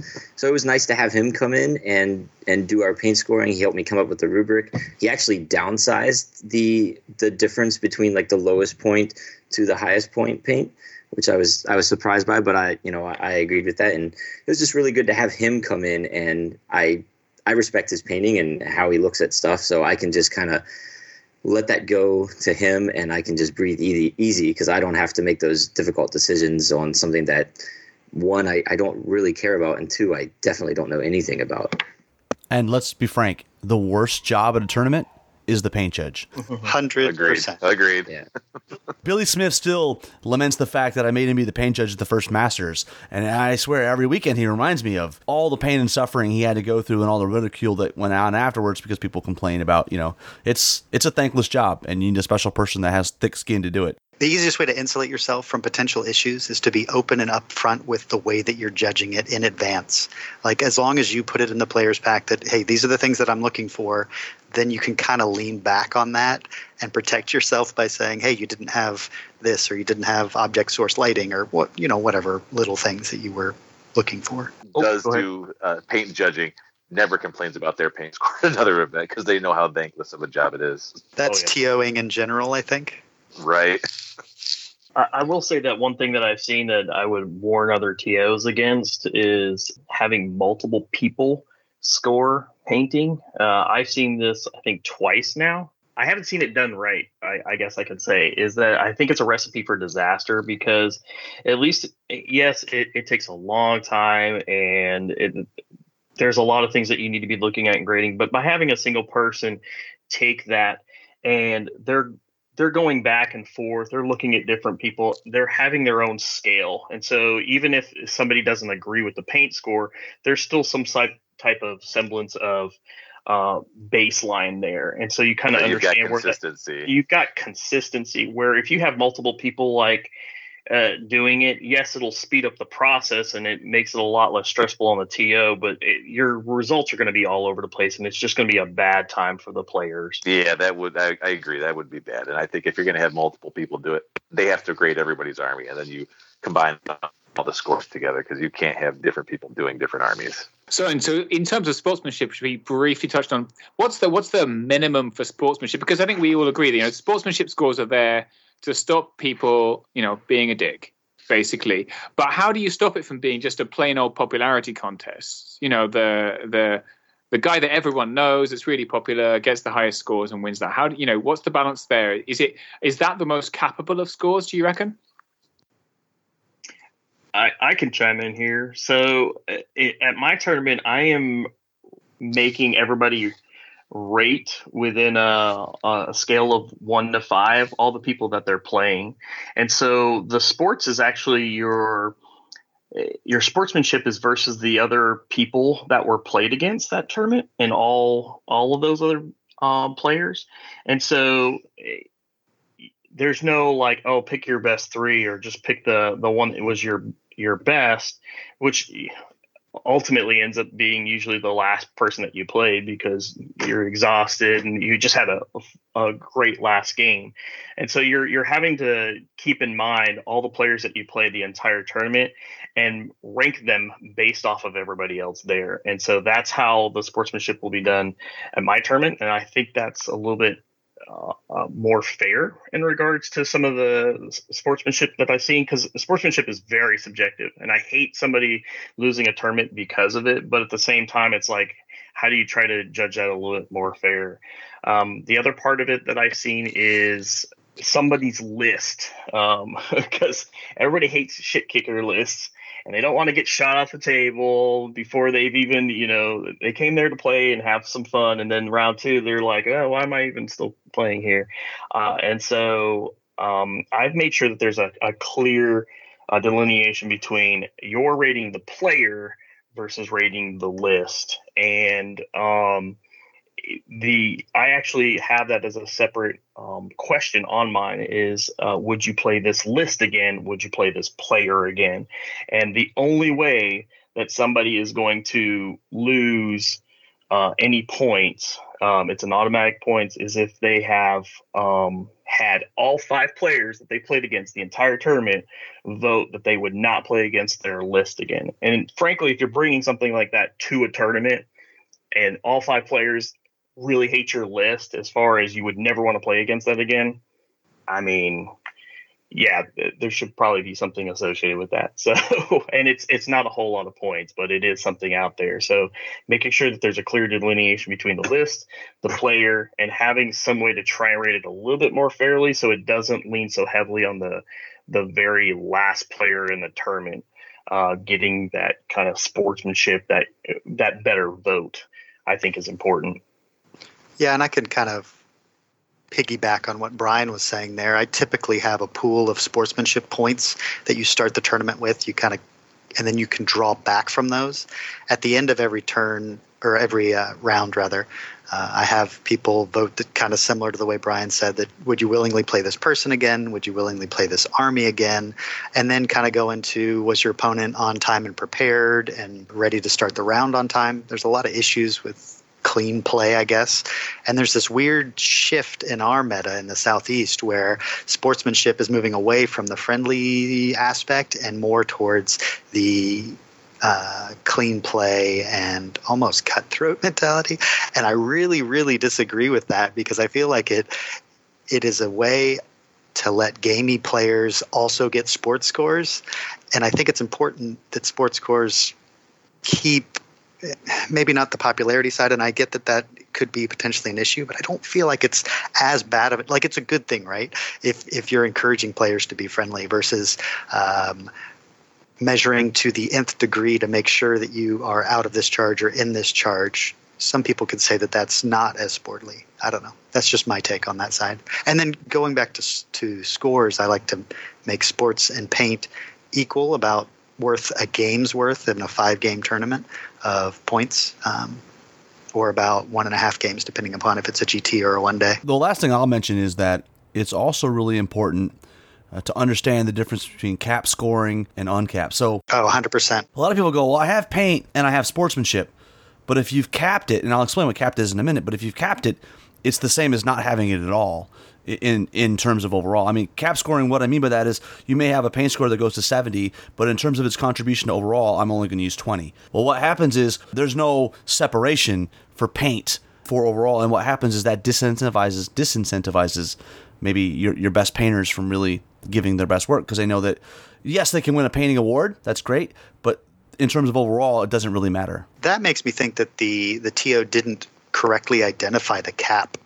I think that the cap is important to keep uh, certain things from just running away. Like a painter that, like you said, at 50 points more, if that went through, that would be insane. But if it's five or six points more, then I think it's a little more reasonable. Right, because it's about the spread that matters, right? It's not about like total points. Because if your lowest army is a 30 and your top is a 50, maybe that doesn't make such a big difference, right? So it's really about the spread in terms of the game and in terms of the scoring. I think we've rinsed that pretty well. Let's let's move on to terrain because I think um, with your tournaments, terrain is one of the biggest challenges. If you've got a tournament with like 60 to 80 players, getting that amount of terrain together can be really challenging. So what are some tricks for getting up to the decent amount of terrain? I mean, you can use store terrain, but it can be a really varying quality. And do you think that can detract from people's enjoyment? So, in the weeks before Alamo, I figure out how many tables I've got and go and make sure I've got terrain for every table. Uh, I generally try to aim for two hills, two uh, impassable, two forest, one specialty terrain. Uh, last year it was height one area terrain, which was something new, and then one either flat height zero or something else interesting, and then a couple of walls. And I just make sure I have all of those for the table. Uh, when I go to set up tables, Alamo uses dot deployment. Uh, we put dots down on the tabletop, and then the players place terrain alternating on those dots. Um, I've got six layouts that I drew up two or three years ago that I felt gave different enough experiences that you're not playing the same terrain every time or the same placement of terrain, but spread the terrain far far enough out that you would have firing lanes, you would have uh, bottle points, choke points if you want to set a defense there, um, and open spots if you wanted to move around. So we didn't punish any army too heavily. We didn't reward any army too heavily. I know there are strong feelings people have about hills and deployment zones. If you you want to set a hill in your deployment zone, great. I'm probably going to do the same thing when I set mine up. As a TO, I don't want to put the terrain down, mostly because I have large display boards at Alamo. I have drunk people at Alamo. That terrain gets moved around, and I don't have time to go reset 30 tables worth of terrain in between every round, especially when I'm trying to get scores in or get paint judging done. So I'd rather have the players do it for me. Um, about a month before Alamo, I call some friends over that owe me favors. I buy them beer, I buy them pizza, and we focus on a part of terrain we're going to do. Last year, we did a bunch of crates, we did a bunch of treasure chests, we did a bunch of ruins, uh, and we did height one area terrain for 30 tables so that every table would have one. Um, this year, I think my forests need redoing. They've been beat up pretty late, heavily. Um, so I've got some rubrics I found on an old model railroad site that I'm going to do to make uh, forests out of them. Um, you just as you play this game, you start accumulating terrain, and by the time you start going, I think I've got enough clout that I want to run a tournament. You've probably got five or six tables worth in your possession that you're not really sure you have. Um, and then starting out, you can also reach out to the TOs around you. Um, the Texas guys are awesome about bringing fat mats, bringing tables, uh, we can reach out and say, hey, I need five tables from Fort Worth and four tables from Houston, and I'll have their four best looking tables in case I need extras at the end. I think the easiest thing is to reach out to the community. I know I've done that several times and had people bring enough for one or two tables to make ends meet. Um, and going back to the 10 to 12 pieces of terrain on each table. But just make sure it's relatively consistent table to table. Nobody wants to play on the open board table and then the table with all forests and lose because of that. right. That's exactly right. You don't want to have such a dramatic difference from table to table. I mean, when we first started Crossroads, I was actually renting terrain and tabletops from different TOs to kind of bring in and uh, kind of get me enough tables to start running. And then over time, just our gaming group here locally built up terrain. So now that we have enough enough terrain to cover 50 tables and support 100 players. So I think that's just something you do over the course of time as you build that up. But uh, I do think that having consistent terrain from table to table to table is uh, is a good thing, especially just from a competitive aspect of the tournament. That way, nobody is saying, "Hey, the table I played on really screwed me over this game," right? So there's consistent terrain, but um, I've seen, you know, and, and uh, Blue Sea Brawl is a classic example of this, right? Where themed tables and that's that's part of the attraction of that tournament, right? Is you come and you're going to play on a theme table. Here's an underwater table. Here's uh, you know here's the, the the lava table. Do you think that's do you think that's infeasible with like 60 player tournaments? No, it's it's not feasible for like a 60 player event, right? right, and that's and that's why we you know we have a 28 player event and it's a doubles event, so that's only like seven tables. So yes, I can spend six months building one table. If you're if you've got a 60 player event, it, it's just eh, yeah, it's it's not you just you just don't have it. And also, I think there's something to be said with the larger events where it's better to have more consistent terrain that's more functional and maybe less narrative because at the end of the day, my, my gut says that more players are more interested in a fair table than a pretty table. That's what we found as as the player pool increased. We just wanted to have and, and, they do lead to some samey looking tables throughout the course of the event. But we wanted to have everything look the same, feel the same when you're playing on it. It's the same whether you're on table 20, table 40, table one. They're all they're all somewhat similar, and you won't have too dramatic of a difference. And, and it also, from a terrain generation perspective, we can keep pumping out terrain in that same in that same vein going forward much easier as we grow. Yeah, I I went the exact opposite of that. I went the Blue Sea route, and uh, first thing I did when I decided to have this tournament, it was went and bought a 3D printer and was like, okay, this is my goal. I'm going to have 16 unique tables and go. and I've been working on it for nine months straight, and it's been the most stressful thing on. The oh, brother, what are you doing? don't ever do that. it's now. Don't get me wrong. It's uh, I'm I'm hoping that when this all gets said and done, that um, it'll be up there in like the the top five prettiest tournaments, but uh, man, it has been super stressful. And I will say, I agree with the the the earlier person that absolutely lean on the community some. Um, I was expecting myself to have to do this all on my own, and that's part of been the the stress and the financial burden on this. And as I've gotten out there and my goal, I had a, a, set cap of only 42 players allowed at this tournament, and I knew I was going to be five tables short. And um, I had people, I had multiple TOs from Texas all offer things, people from Nebraska, and actually I've got Nebraska bringing three tables. Uh, on on top of that, like all the TOs start getting together and they're like, "Hey, anything I can bring to help you out, just let me know." And just just know that that's out there. When it comes to like TOs and other people, they they've got this terrain. It's sitting around. They've got these mats. They're sitting around like they want to help this out. They want to help out the community. Don't think you have to do it all on your own. Don't don't be like me. And, Absolutely, absolutely. There's plenty on- of support lean on other from your other TOs. yeah, absolutely. Lean on, lean on other people. Um, but and don't be like Rob. Don't, don't get crazy with the terrain. Yeah, don't set an example that everyone has to follow. And I would say, players, please thank your TOs because I'm sure all of us have spent months in our garages or closets or wherever we hobby working on terrain that is almost always thankless because nobody thinks about it when they come to play at a tournament. Right. And I think I, I'll throw in a, a selfish note here too, right? As TOs, it's always nice when the players respect the terrain and are treating it somewhat carefully and not demolishing it throughout the course of a game and throwing trees on the floor and whatnot. It's just uh, I've I've had someone literally break a hill in half. I don't even know how that happens. it's insane. yeah, there's a ton of work that goes into this, and just it's, it's nice when your player base respects that, right? Um, oh, and another thing on leaning on the community, I started reaching that breaking point because I went the stupid route with unique tables, and I realized that there was going to be no feasible way I was going to be able to get done with all the painting in time, and so I reached out to the community and said, "Okay, guys, come to my house this weekend, and um." I'll bring I'll I'll offer up the beer. I'm gonna smoke a brisket and just have it as like a big kind of community building event. And it worked out great. I was able to bring in uh, most of the people from my area. Uh, they brought in all their airbrushes, and we were able to paint so much terrain and, and get so much uh, of it kicked out. And it, it really helped out. Everybody got used to each other. Everybody got, and of course, there was a little bit of alcohol thrown in there, so everybody got a little crazy. So some of the hills might not look the greatest, but I mean, it, it it's all worth it in the end. So definitely lean on other people.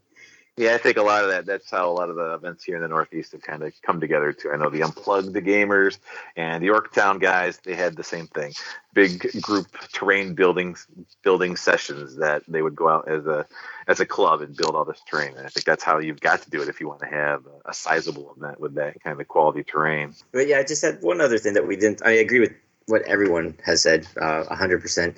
And then one other thing is uh, something that I've seen a, a lot of tournaments do recently, and we've done at Mountaineers the past two years too, is uh, having the same.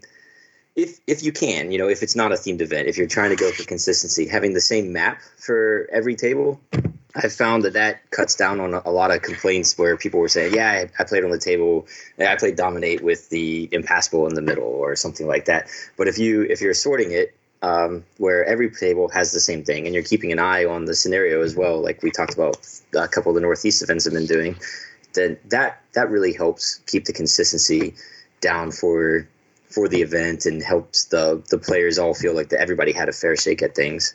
In before we close up this section is how do folks in the US see the UK scene? You know, what, what, what main differences do you see? And heaven forbid, but is there anything you'd like to steal from the UK scene to bring over to the US rather than the other way around, which I think is more typical?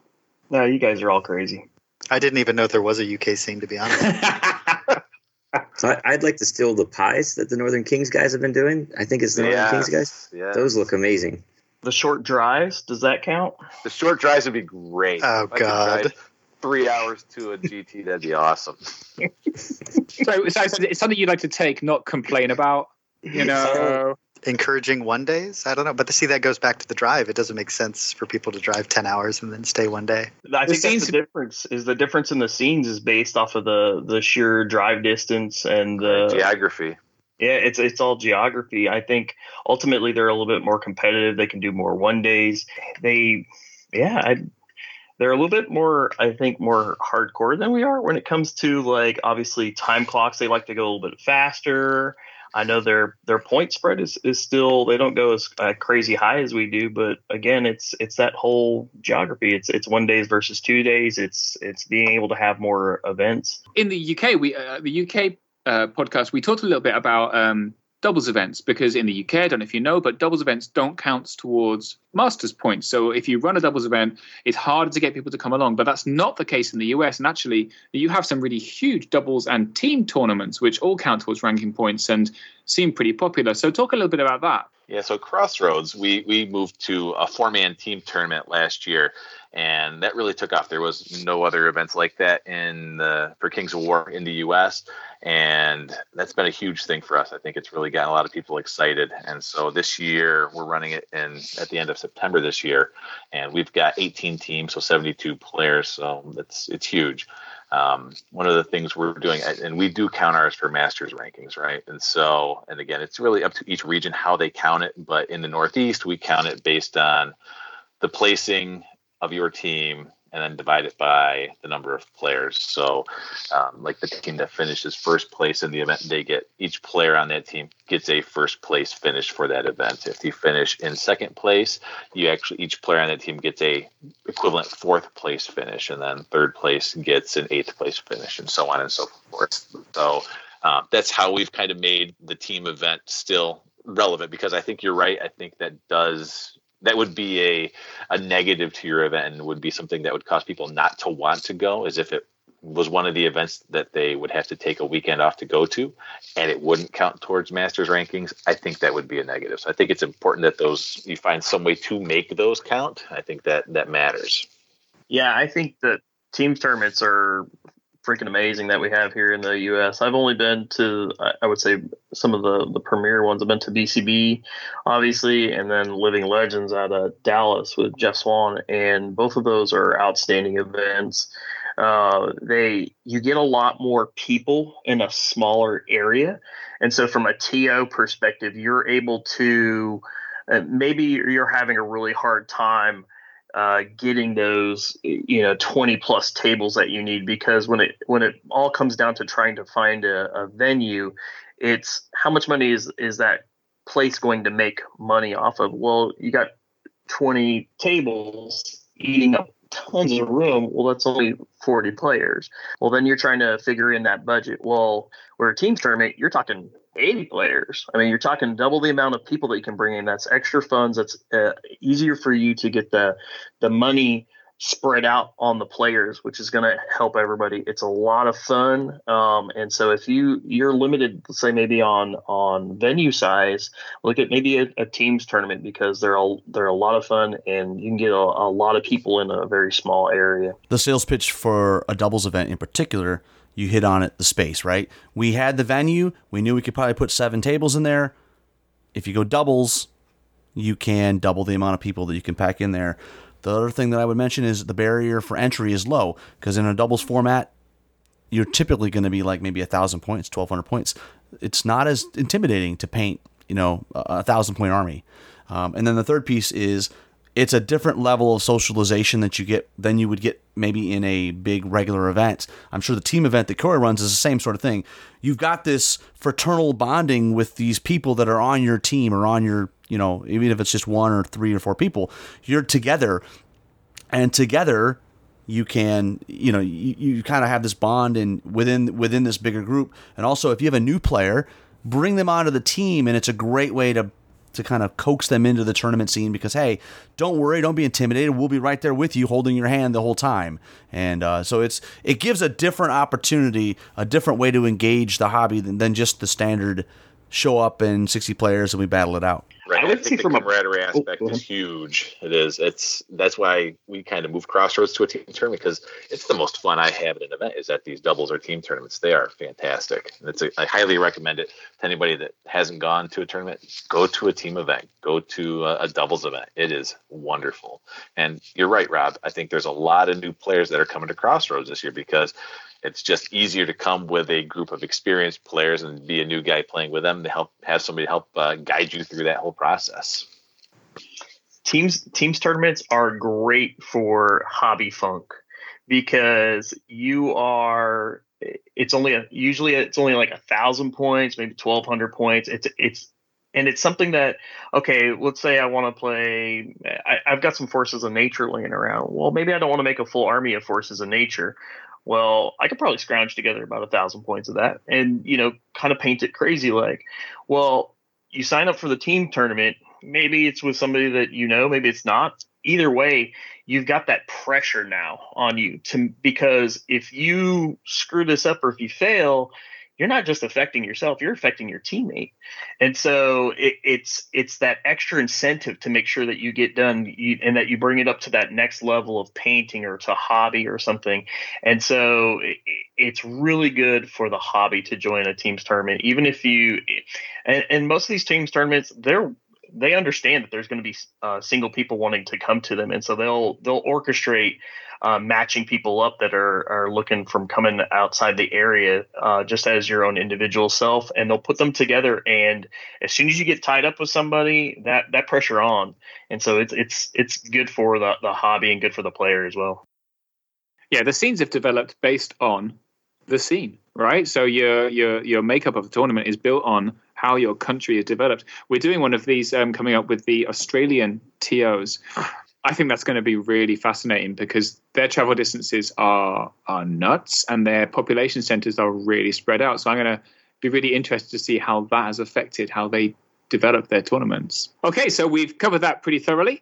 So we are going to saunter into a commercial break. On the other side, we're going to take a look at the how of tournaments. We will be right back. Hi, this is Rob Berman, and you're listening to Countercharge. And welcome back. So let's talk about the how of tournaments. So first off, venues, and I think the, the the right venue can be critical to success. So, how do you guys find a decent venue for a decent price, and, and what do you look for? Is it location, parking, convenience? Um, it's fair to say, you know, over there, hotel-based events are pretty popular. Do you think they they have advent- advantages over, say, convention or store-based tournaments? Right now, my tournament's being run out of a uh, event center inside of a hotel which is going to usually be tied to something like making sure that you are selling so many hotel rooms.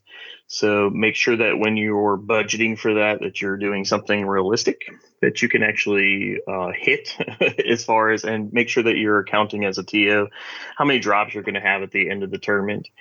Keep in mind that your players are going to be rowdy yeah, even if there's no alcohol allowed, that your players are going to sneak in alcohol.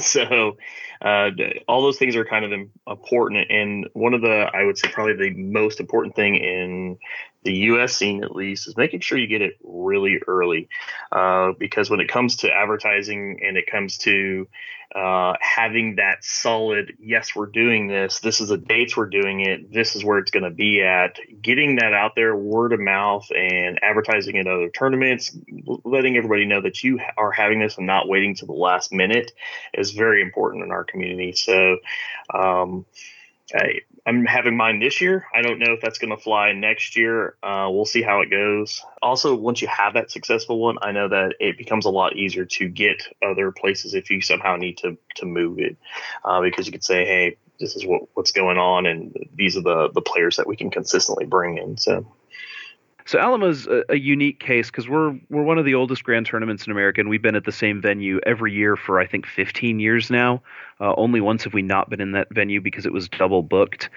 So we play in a bar, and that has its own problems and its own uh, solutions. We don't have to worry about filling hotel numbers. We don't have to worry about check-in. We don't have to worry about uh, people sneaking uh, beer into the event because if they do, we can throw them out. And if they sneak liquor into the event, then that's fine because it's in our contract that they're allowed to do it. Um, the important thing is before you run a tournament, you need to have a good, solid minimum number of people that have to come to make it worth it. And then you need to start your budgeting with that about two thirds of that cost is going to pay for the venue. Uh, a little less than that if it's your first event because you're also going to be buying terrain and fat mats and logistic things but about two-thirds of the budget every year goes into my venue because it's expensive to pay for a place for a whole weekend. So once you have a guess how many people are going to show up and be realistic with it don't be optimistic with it find an, a venue that will allow that budget for the weekend. That's where you want to start with a venue yeah. So from my standpoint, I think the venue is critical, right? And I think one of the when we started Crossroads many years ago, people ask why is there a tournament in the middle of nowhere, upstate New York? because we could get some awesome deals on venues here. Actually, the the event space is fairly reasonable from a price perspective, and it's available when we want it. And we have really good rela- I have a really good relationship with the people that own the hotels and run the event space. So for us, it's available. We've developed a great relationship over time where they love having us there over the years. They welcome all the gamers the drinking is a thing, right? And so they're allowed to bring their alcohol in, and as long as there's not bottles and cans everywhere and everybody's throwing it out, the hotel's like happy to have us. They're like, "You guys are awesome. You come in, have a great time." Um, from my standpoint, I think we wanted to make sure that our event was in a hotel because we wanted people to be right there on site the whole time, not have to go anywhere. Um, we can order food in, so people really don't even have to leave the hotel if they don't want to and and I think that just contributes to the whole community building aspect of the tournament is that people are hanging out till one, two, three o'clock in the morning half the time in the gaming hall, just playing games at night. They'll get there early on Friday just to chill out at the hotel and hang out. I mean, whenever I'm setting up for the event, I always have a dozen people that are just helping me bring in tables, bring in terrain, get things set up, just because they get there that early because that's that's part of their weekend getaway. They want to go and they want to start seeing their buds and having the hangout happen. Um, because we're in kind of a rural area parking isn't really a big deal for us. But I know in some other areas where you're um, more city based, that parking can be an issue, right? And so you you might not be able to be in a hotel. So how do you get there? How easy is it for people to get to your venue? I think that's important too. Yeah, Corey touched on a, a lot of great points. Uh, I think I think when you run these events, you kind of got to look at it like you're you're throwing a party for the community you're just doing this big event for everybody to come to, and so the the venue and the convenience and so forth. I mean, it's the, it's kind of like a vacation for these guys. So you've got to make sure it's uh, you know everything is is up to par. Like uh, just convenient, easy to get to. Drinking, I think. Drinking for us was uh, pretty important. We had to have that. We we have a local hobby shop that could easily have supported the tournament every year. Um, but the drinking issue was going to be a little tough. And then also, the people aren't staying at the hobby shop, right? They, they got to stay at the hotel. So driving back and forth after drinking, that that's that's trouble as well. So we've always tried to do it at a hotel, keep everybody there. This year we brought in uh, barbecue for Saturday night so that nobody had to move. I mean, once you got there on Friday, you had I get okay, we yeah, we had Saturday lunch you had to go out for, but we had food there, so people didn't really need to. So just make sure you have the the food available, the drinks available, and make sure everybody doesn't have to go anywhere. And I think everyone will, the community by itself will just have a good time. Yeah, that's something we started doing last year too. Is we had like a, a Mex- Mexican buffet catered into the event on Saturday night, and people are like, "This is amazing! We don't have to go anywhere. The whole group gets to stay together." I know the guys at the King Beyond the Wall they did that too. They brought in pizza for for the whole tournament on Saturday night. And I think that's just a, a cool thing that keeps everybody together and keeps the hangout going longer. Right. Having something nearby, if if you aren't going to have it catered, uh, in my case, I've got two restaurants. One of them is within walking distance that offers alcohol, and the other one is less than a block away. And I've reserved enough tables so that I'm hoping that the the crowds will go to those areas and say, "Hey guys, these are where the the two after uh, hours things are at. This is where people are going to be going to drink. This is where people are going to be going to eat, and this is what they offer."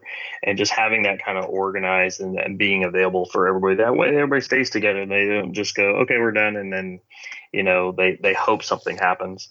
Yeah, I think that's a good point, right? Because if you even if you're not able to cater or bring food in, if you can stage something to go all, go out to the same place if everybody wants to, it helps keep everybody together. I mean, we used to do that before we were bringing food in, where we would all go to the same Mexican restaurant called Garcia's, and I mean, we eventually we outgrew it because we would all be at that same restaurant. Now, once you're getting up to 60, 70, 80 people, they just can't handle that capacity. But it was it was good because everybody knew Saturday night, this is where we're going, and everybody goes. The venue's important. I mean, it, it kind of sets the tone for the weekend, and it helps decide, you know, what type of event you have and how much of a social interaction is going to be. And I've also been to Bug Eater GT with with Brian, and that's in a high school. There's no drinking in a high school, but that was still probably one of the best events I've ever been to because still did a good job of keeping us together. and and providing that social uh, experience with your with your players. It was awesome. Right. Even if you can't be in a hotel, you want to keep everybody together. Yeah, absolutely. It, it is uh, one of those things as a as a player, not just from the TO perspective, but understand that that these tournaments are going to be wildly different, and so make sure that you are uh, prepared for them and understand that you know it's still a lot of work no matter what goes into it. So when I started new into the scene, I went from Lone Wolf, which is this monstrous beast of a awesome crazy time. Everybody's getting toasty. To bug eater as my next tournament and bug eater is this dry in a school uh, two completely different experiences. And um, it, bug eater was just as good as Lone Wolf, but they, they, it was very jarring for me. And understand that just about all the tournaments kind of feel that way. They're all going to have different themes. When you start getting into the doubles tournaments, there's going to be a lot uh, different items associated with that. And so, um, just kind of from a TO perspective, make it your own thing. Make sure that you're you're planning ahead for those aspects, and as a player, realize that you're going to be going to a different tournament than the last one that you went to. And I think we've mentioned a little bit here about running running tournaments as part of a a convention. To me, that's a giant pain in the ass because you are you are stuck working within a schedule of an overall event and a bigger framework and maybe registration has to happen differently so i know i've done it a couple times to me that's just that sucks it's trying to do that it's very hard but i will say if you're a new to and you're not established like corey what that does give you is you don't have to worry about logistics. You've got a date and a time and a place to go. And then the one perk that we got from Nash with TNT being in NashCon this year is we've got you know 20 new players. Uh, because they came around, they saw the event. Because if you're if you're a standalone event, you're not going to get all you're going to get is the faithful.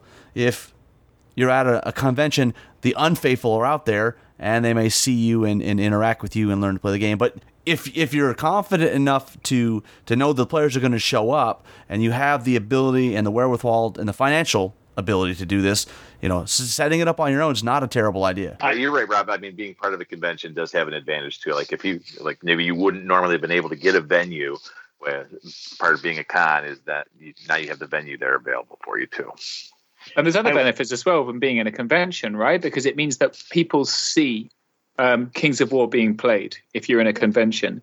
So I was listening to, I think, the Chance of Gaming podcast, and they never talk about pretty much Mantic at all.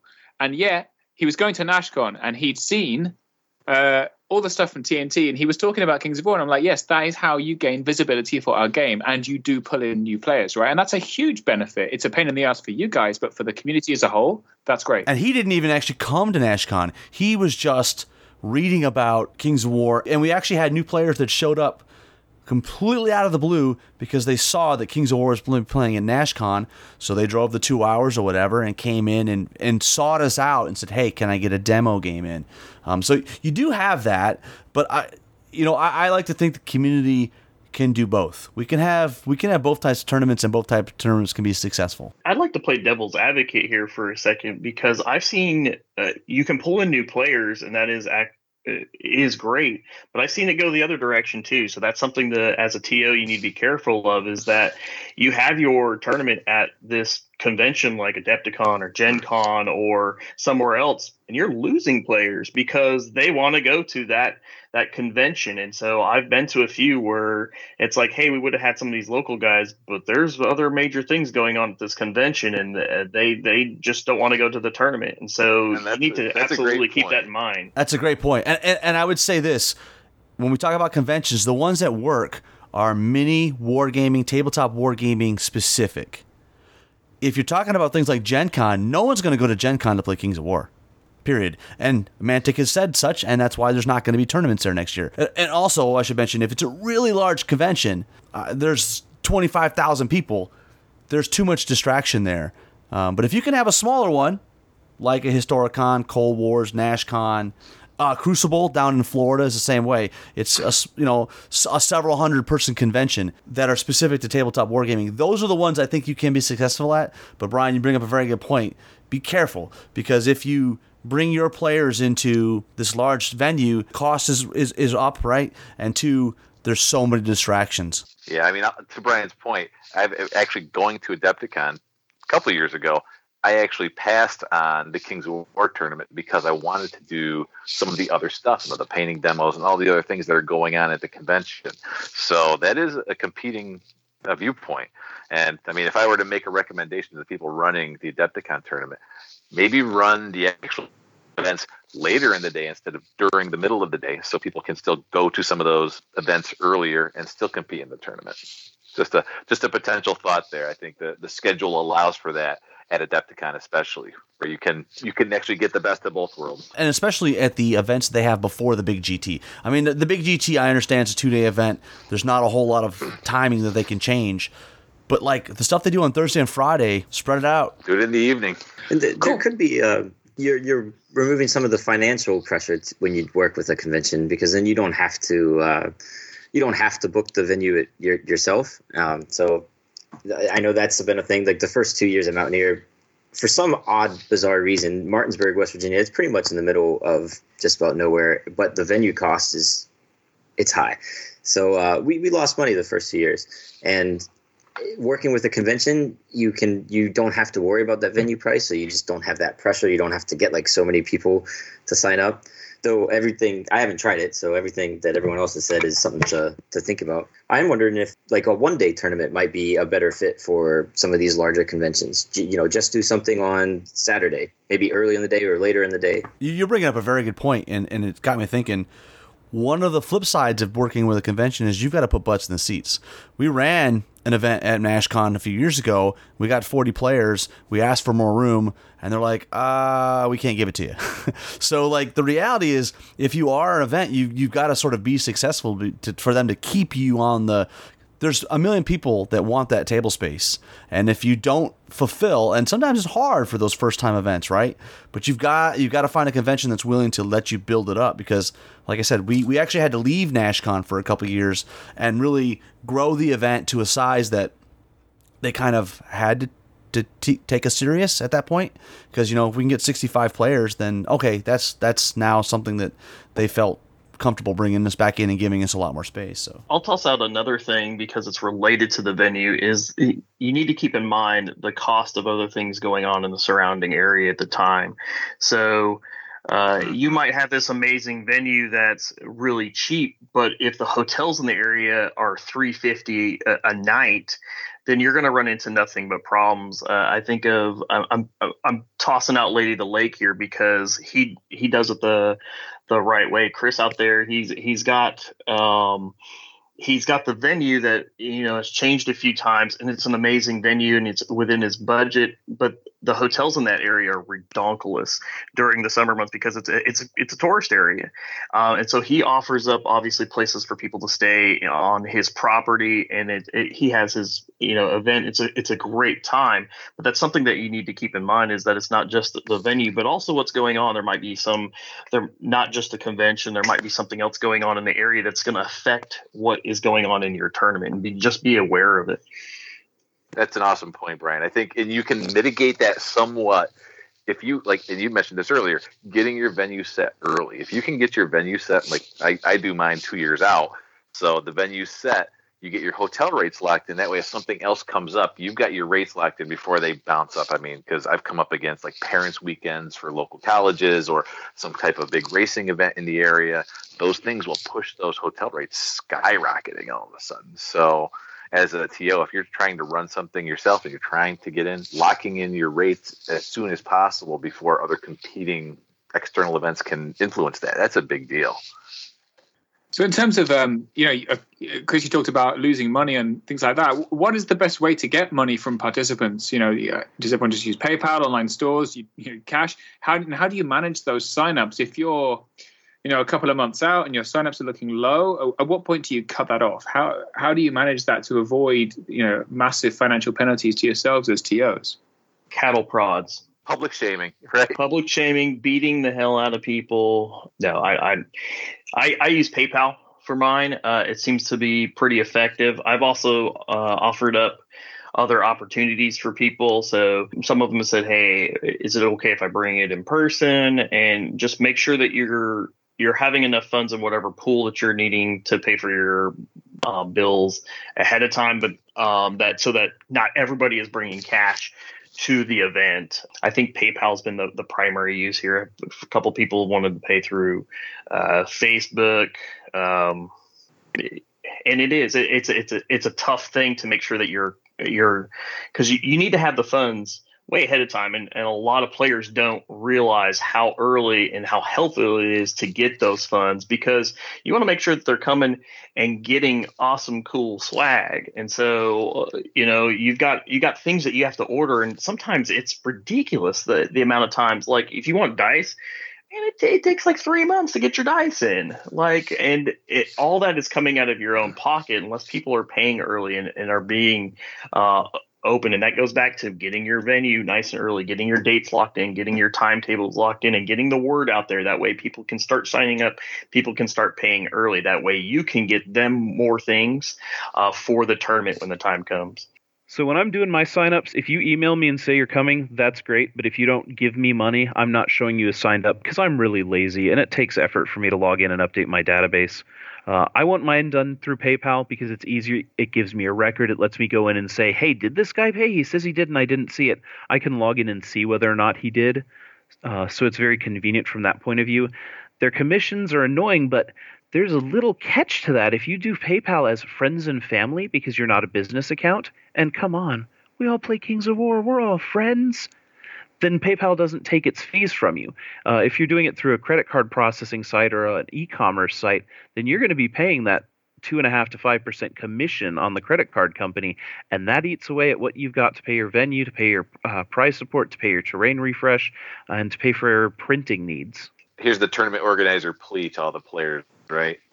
Try and pay three months before the event, right? Because you mentioned prize and swag, swag and prize support you can't do that kind of stuff to the level you want if everybody's paying the month before or even two months before. I think I think just from my experience, three months out is that sweet spot where okay, you can get your your down payment for your venue. You can get your down if you're doing catering, you can get your down payment for your caterer. You can get all your orders in for your prize support and your swag in time for it to get there, and so you know what you've got ahead of time. Other than that, if the if your player base is majority majority paying like one or two months out, it's tough, right? You don't you don't get the funds you need to start running that, and then you start absorbing a lot of that cost yourself as the tournament organizer.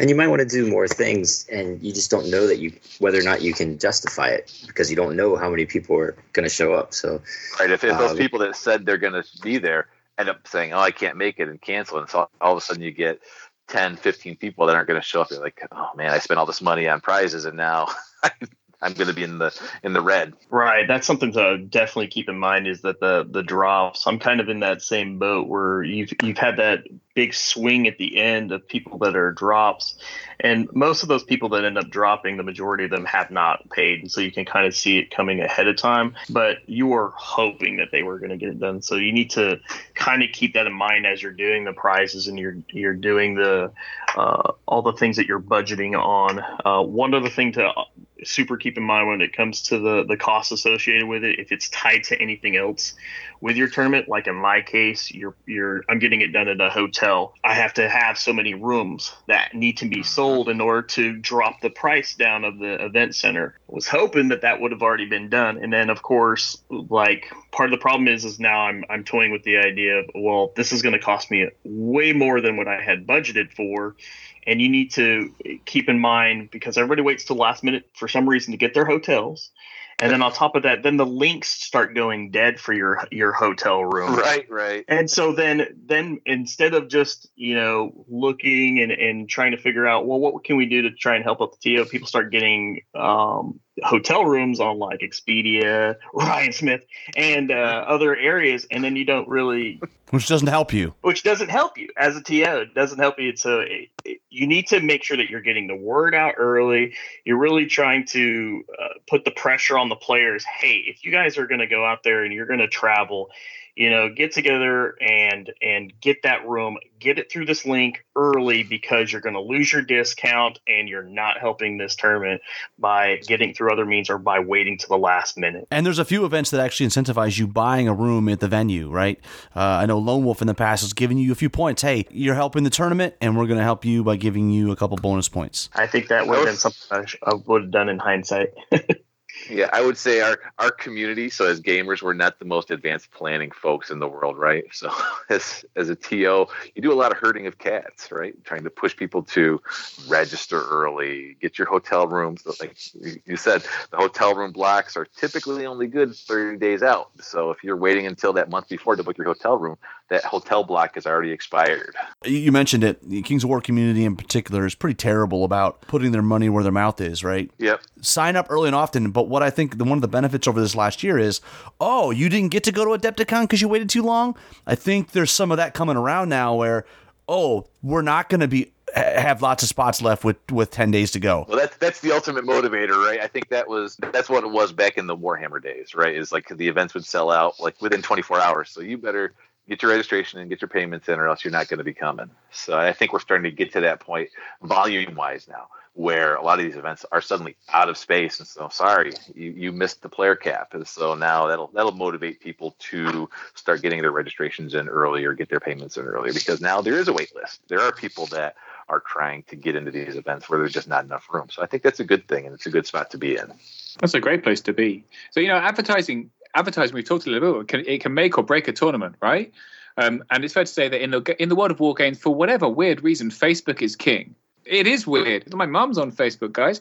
Um, regional groups, they're, they're pretty well set up on Facebook in the US, but but newer players might not be aware of the regional groups. And so, where do you guys advertise for your tournaments, and how do you reach the players that might not be aware of that Facebook community because they're, I don't know, under the age of 50? the best advertising you can do for your tournament is to go to other people's tournaments. And while their tournaments are good, let people know how awesome yours is too going to other tournaments is a is a must. You you need to yeah. get your word out there at the other tournaments. Every tournament will have a time frame uh, right there at the end where they offer uh, the other TOs or other players the opportunity to say, "Hey, look, here's the tournaments that are coming up. Come to it." Getting words out there for that and getting it out there early so that specific regions know ahead of time and they can account for that is a must. Um, the other thing is getting it out there on uh, kowtournaments.com. Woo! And uh, that way people can see it out there um, that it's coming up and that it's already scheduled and it's already ready to go and the player accounts associated with that. Um, and then Facebook. I don't know why, but everybody in the so Kings weird. Award everybody in the Kings of War community uses Facebook, and so you definitely need to get your event saved out there. Get it posted in whatever your your region is. Get it posted in Fanatics. Get it um, surrounding bump it, regu- uh, bump it regularly, right? yeah, bump it regularly. Like j- don't just figure, oh well, I'm in you know Oklahoma. Let me just post in the Oklahoma. Make sure you're getting it in the Texas area. Make sure you're getting in the surrounding regions out there in your regional pages. Getting the word out there in in so many aspects when it comes to Facebook is actually it's it's kind of ridiculous, but it's the way it is. If you want to know if you've done enough, is when people start complaining that you're spamming it. Then you know you've hit the mark. That's right. That's right. Let's talk a little bit about tournament packs. So, you know, a well-made tournament pack, I think it can attract players and it can make your lives a hell of a lot easier on the day. It sets expectations. Um, what goes into a good one, and, and most importantly, how do you make sure your players are actually reading the damn thing? So this is a fact that every TO learns, and some of us don't like learning. Your players aren't going to read the pack. You can have the most clearly worded scenarios. You can have the prettiest rules. You can have the clearest description of how things should go, how terrain placement should go, what everything is, how breaks work. Your players aren't going to read them. I have found that I need to stand in front of my players and read the scenario to them every time, or they will miss the important detail on how this thing works. Um, it's like kindergartners. They have to experience to learn. Reading is passive unless they're one of those top five guys that's metagaming Friday night trying to figure out how to do it, how to break the scenario, how to best strategize. They're not going to read the scenarios until they're rolling dice, sometimes not even until turn four or five so don't put too much effort into the player pack. It's important. Here's the important things you need in a player pack. You need a schedule so that people know when the games start, when they have to be there, when they have time for lunch, when they have potty breaks. You need any special rules that will be handled, how you're going to do uh, charity rerolls if you're doing them, how you're going to do cocked dice, how you're going to do terrain, if there's a key for terrain, what it's going to mean. Uh, if there's a sliding scoring system, you will want to explain that so that they can refer to it when they've been arguing about it for five minutes. And then you're going to want the rules for your scenario it's a good idea to write everything in there, but be fully prepared to answer the same five questions that are already in the damn scenario because they're not going to get read the way you want them to. I don't know how you make them read it. that's that's the hardest part, right? Um, what I've stolen from other tournaments is one of the things I really liked is kind of printing your score sheets all as part of the tournament pack and having them just tear off the pack. And I I think Chris Kapsner did this at one of the events I went to where, okay, round one score sheet, it was the last page in the tournament pack. So he just ripped it off the back, filled it out, and handed it in. So it's it's all stapled together so they're not losing score sheets, not coming up to the TO desk. Hey, I lost all my score sheets. Can you help me? It's all right there, stapled in the player pack. So it kind of helps them keep it handy. And it's a really cool way just to get everything organized. Yeah, definitely having something that they can rip off separately. I will say that I've I, I I might be weird in this regards. I've liked keeping keeping my my previous uh, tournament packs, and I think that was mainly because I was toying with the idea of running my own tournament. And so I've come back to those when I've shown new players, hey, this is what's going on. And if you're ripping off the entire scenario, then you don't have any anything to kind of reference or show anybody later. And so I've actually separated all my my tear offs into a its own little separate pack so that there's like a tear off pack and then there's actually everything that you can keep. Uh, and that way they can just rip them off in in the order that they need to be turning in everything and then hand them in but I'm also kind of crazy. So yeah, I, li- I like having all the the terrain maps, all the scenarios, everything right in the tournament pack. So if somebody wants to on Friday night when they get there, they can look through it. They can see everything that we're doing, play the scenarios, what the maps are going to look like for each round. Like having it all right there in the player pack. And then sometimes the other thing that's hard is the score sheets, right? So for people that go to tournaments all the time that have been doing this for years, don't think twice about it. But your new players, when they're coming in, it's easy to forget how confusing those score sheets can get sometimes. And so for the new players, I'll usually put in like a sample score sheet and have it kind of red line say, okay, if you win, you'll circle here, or and then you'll put in your bonus points down here, put your name here, do your sportsmanship scoring down here, and how all that's done, just to kind of give a guide on how to fill out the score sheet. Because I, it's been a long time for me since I was new doing this, and when new people come, it's a little bit confusing sometimes. Well, one thing that I stole from uh, Sword of Kings and used it in Blue Sea is they actually had a thing where all the scoring was done on one sheet of paper and you literally just handed it back to the team. And, and what that gave you is at the end of the event, as a player, you have the names of all your opponents, the names, in our case, the names of the teams, what they scored, what you scored. So you had like this thing that was a record of your whole event. And so when you got to things like sports scoring and stuff, um, it made it easy. Also, I've seen if, even if you don't go that direction, I've seen where there's a tracking sheet of sorts that, that you know it says write down the names of your opponents, what table you played, and what the score was, so that at the end of the event. That cuts down on the the people coming to you and say, "Who did I play in the second round?" Yep. You know, you can kind of have people help themselves. I've got you that. Know, war score is great for that, right? I've got that at the bottom of each of mine where it's like before you turn this in, write down your player on such and such piece of paper, and so it, it keeps them incentivized in regards to that. Uh, I will also toss out for newer tos. Uh, right now is a great time to buy supplies. Uh, keep in mind that school supplies uh, go on sale uh, around this brother. time uh, you buy your paper, buy your your cheap folders, whatever you want to do. five cent folder, that's right. Oh, you get your five cent folders. Buy your stuff. Uh, you know, even if it's going to be for the upcoming year or whatever, it's all on sale right now. No point in wasting the extra money because uh, your player's going to wait till the last minute to pay you. So you might as well get the stuff on sale and get it ahead of time. I think too, it's worth to mention that content is king. So what goes in your player pack is really important that you have everything you've got. I've seen some some events that really went with really flashy packs, full color and magazine style. That doesn't really add much for me personally. As long as the content's there, that's the. I mean, it can all be black and white. I don't care as long as all my questions are answered. I'm good. Yeah, one year I tried doing color coded uh, paper for all the different score sheets so they know which round was which color, and that, I didn't really add too much. prizes can can make a big difference, right? And uh, it's always quite impressive. You see a, a, loaded prize table. Obviously, the main reason people go to ranking events is is, is sweet sweet ranking points, so you all can get to, to masters. But um, how about how do you go about getting prize support? You know, do you spend your entry fee on prizes, and how much of that do you kind of allocate for it as a start? You know, and, and then with your prize support, how do you how do you get out? Now we've covered it on countercharge a little bit, the dissemination of prize support. You know, the winner gets a prize. Do you make sure everyone gets a prize? How do you go about it? So I allocate, I do allocate a percentage of the entry fee to specifically go towards prize support, and that includes trophies for the winners as well as swag that's going out to the participants and any kind of product that's going to go out there too. So I do actually take a percentage of the entry fee and allocate that just for prizes. But uh, again part of being the TO is reaching out to different vendors and trying to get donations or work out some deals for purchasing prize support. Actually, I'll say this Mantic has been really, really great as far as providing, so donating some prize support. And uh, I'll throw a shout out to Chris, who's on the podcast. He's been a great supporter of the tournaments in the Mid Atlantic and the Northeast as well, willing to help uh, help provide some prize prize support for their tournaments as well. Yeah, companies companies like mine like you can always reach out to them. Um, mantic does the same thing. You could reach out to them and say hey i'm going to run this tournament. I, i'd like to i'd like to buy some prize support for it.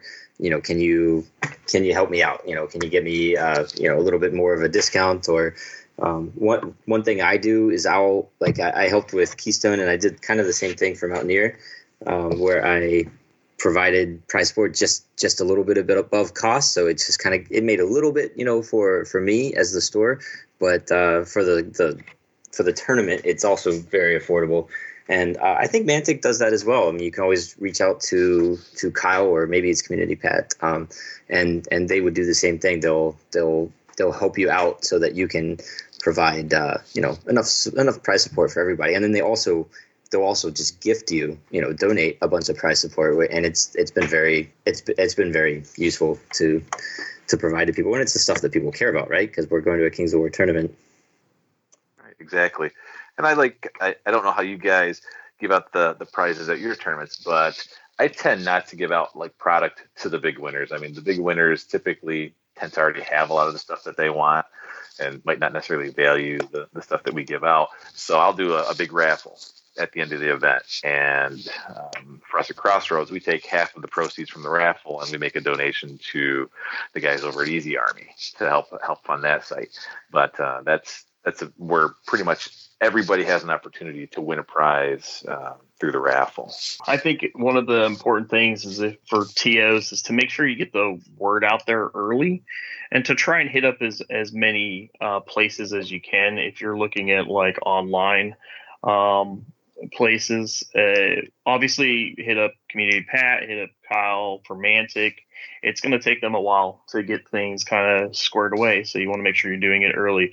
Some places online, they have a specific budget every single year. And so you need to make sure that you're hitting them up, even if your tournament's in October, hit them up at the beginning of the year and say, Hey, we're going to be putting on a tournament. Would you, you know, like to support us? Uh, obviously any type of local places, uh, have been really helpful. Um, even if you're having to buy it out of the funds for the, the tournament, which is, it's probably going to be a thing. You, getting that discount is, is always helpful.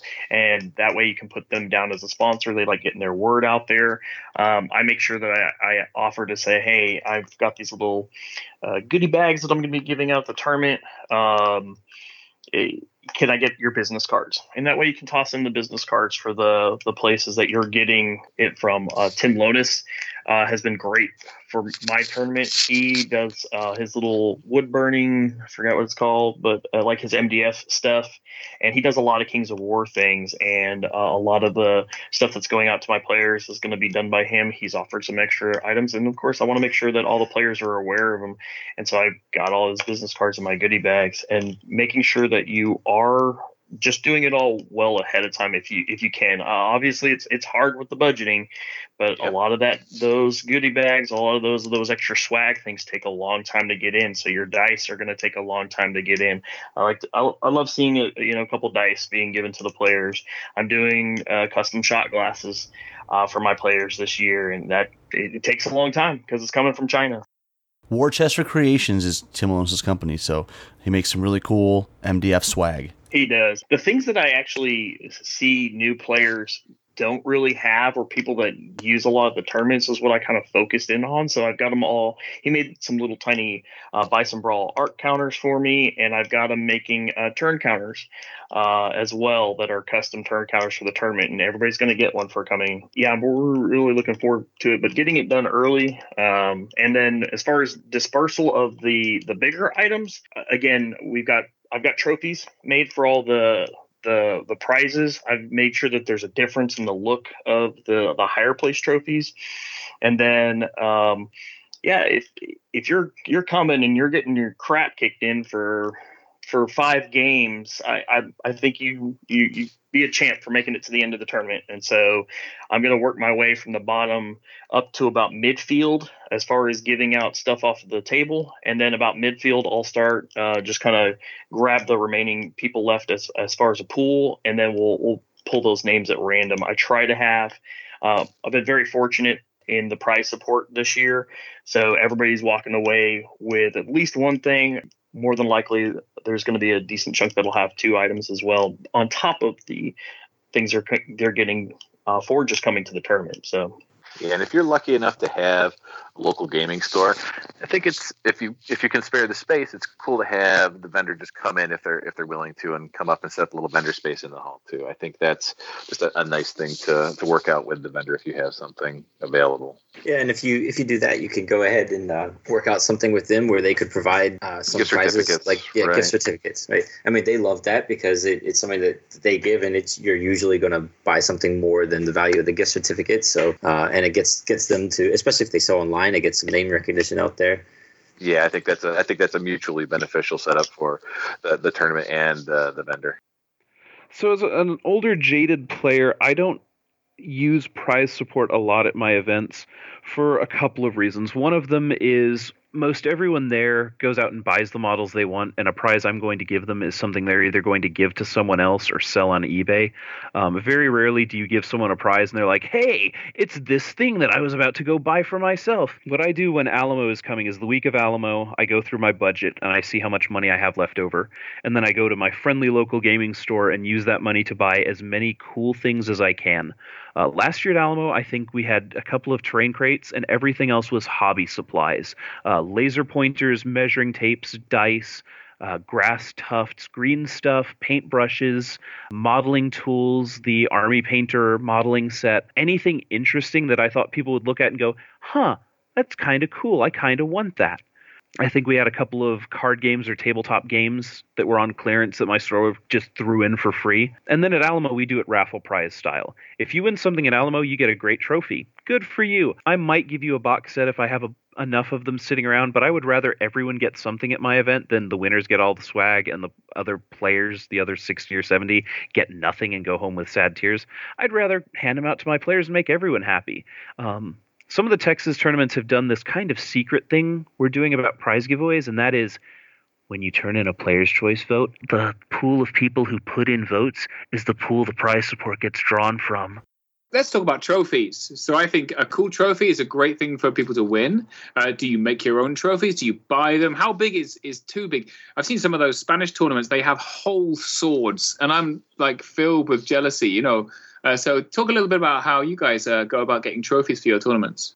As you're going through and you're setting up your own tournament, you're giving it a unique feel. Trophies are one of the biggest ways you can convey a sense of consistency to a theme.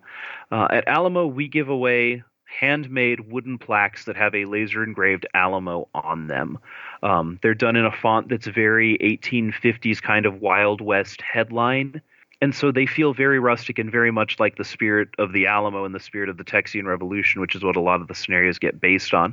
And then we name our awards after historical people in the Alamo battle to help you remember it. The Best General Award is named after Juan Carlos de Santa Anna, which you guys may have heard of. He brought this giant broken army to the Alamo and Texian the tables in about four hours. Our best sportsman is named after Davy Crockett because everyone loves Davy Crockett.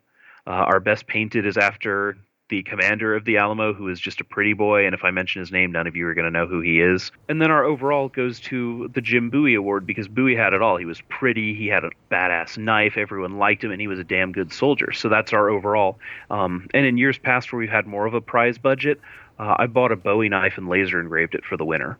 I purchased all mine online uh, from different trophy sites. Uh, I have a 3D printer, but I couldn't find anything cool enough. So I, I, decided instead of trying to spend a lot of time making my own, I decided to buy a bunch of ones. And I've had mine, they progressively get bigger as you get your tournament. So third place is smallest, and then you kind of work your way up to.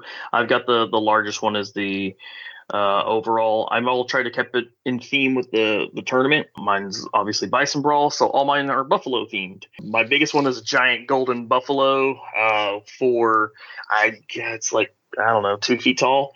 And uh, it's it's gonna be pretty dope. You're gonna know that that, that was the person that won overall. Also, I, I give one for last place, so I got the bloodiest buffalo, and I've taken that thing and covered it in uh, blood splatter. And then, of course, counter countercharger award, the uh, hardest award to get. Reach out to Rob, harass the hell out of him, and give a give a little cool little uh, medal or or a neck piece for the the counter charger award as well. Yeah, I've typically done. I I used to do swords or the big battle axes or something like that.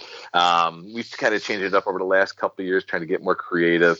Um, last year we gave out these huge growlers to the team that won first place and then we had engraved flasks for like the best sportsman and gave out paint racks to the team that won best painted so i, I like trying different things, being creative with the prizes that you give out. I mean, if you go to Orktown, they do some wacky stuff with their prizes. There are some really disturbing and also cool things that they give out at their event for uh, for their trophies. And then um, the unplugged guys, they have their their trophies are the same from year to year, and I mean, like you know, if you've won an unplugged gamers event because you get a trophy that has a little outlet on there because it's unplugged, and so it's it's themey. So I, I I think there's lots of different cool ways that you can do trophies for different events. Like when I when I went to the King Beyond the Wall tournament in Canada, they gave out a big metal Game of Thrones Iron Throne that was legitimately like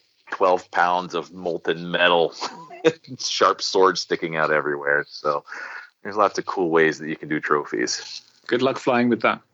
yeah, I, I, was worried about coming back through custom. In the annals of Warhammer, you know, you you've been to a Wapaka before, I believe. Yes. There's nothing like when you can give somebody a full size corn shield. That's right. Trophies is the one area you can go all over the top, and I think it, it can be really a memorable thing. Yeah, I think that's the stuff that stands out. If you have some elaborate, crazy, over the top trophy, I don't think you can go too over the top with them, right? And in fact, in my room, that's the only trophies I've got are those crazy over the top stuff. You know, the paper certificates and the the Adepticon medals and stuff. They all kind of just get shoved into the closet. I will say that I'm, I'm not doing it this year, but I, that's probably going to happen next year. Uh, give a shout out to Kings of Winter. Um, they did it was either their sportsmanship award or it might have been their their primary one. Whatever it is that big trophy that you're going to have or whatever you're kind of focusing in on have everybody sign it I mean, it's it's a if you've got the room for it, um, you've got that sword, you've got everybody there that weekend. Have everybody sign it. Take a moment when they're checking in to just sign it. That way, it just adds all that extra flavor, all that extra character to that tournament. If you've got a big, I don't know, maybe you're giving away a bottle of alcohol for best sportsman along with your other item. Have everybody sign it. Like it's one of those things that it'll it'll keep that as a memory, not just this kind of generic uh, item on the uh, shelf, but you know something that ties it specifically to that year and to that event for the memories.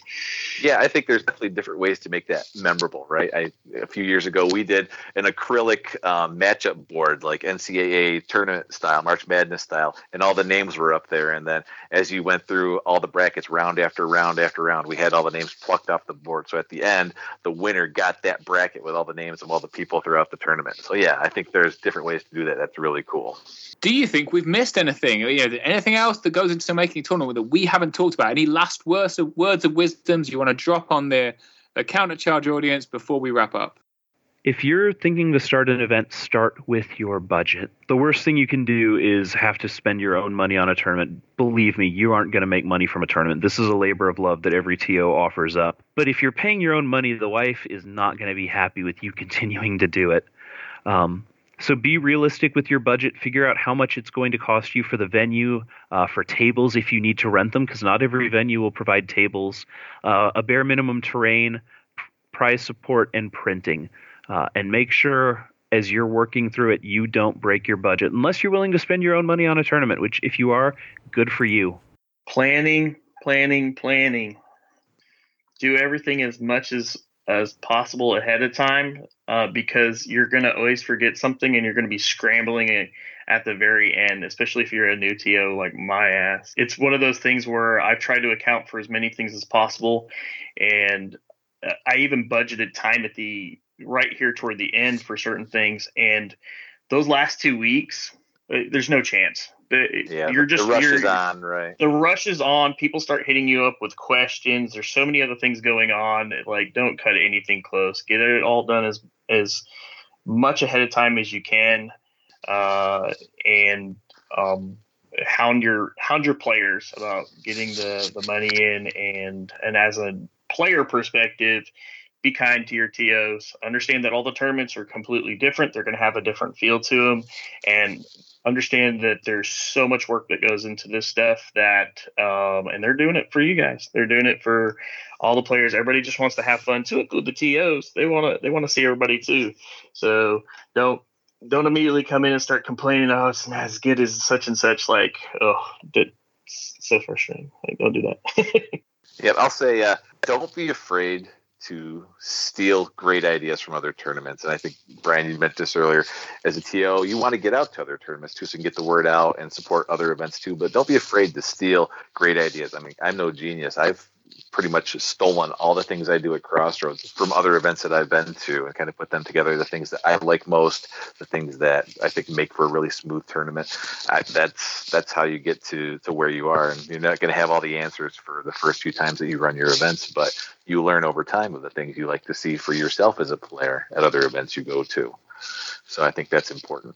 I heard your cats get your keep on your players, get the word out early, make sure people are registering, signing up. And I, we, we sound like we're talking down to all the players, but it's a lot of work, right? Getting people organized and 40 plus people, getting them around and all coordinated and on the same page, getting payments in on time. Because as the TO, there's a lot that goes into that and a lot that you have to coordinate. So, yeah, it's a lot of work, kind of keeping track of all the players and getting people on the same page. And so, just be ready for that.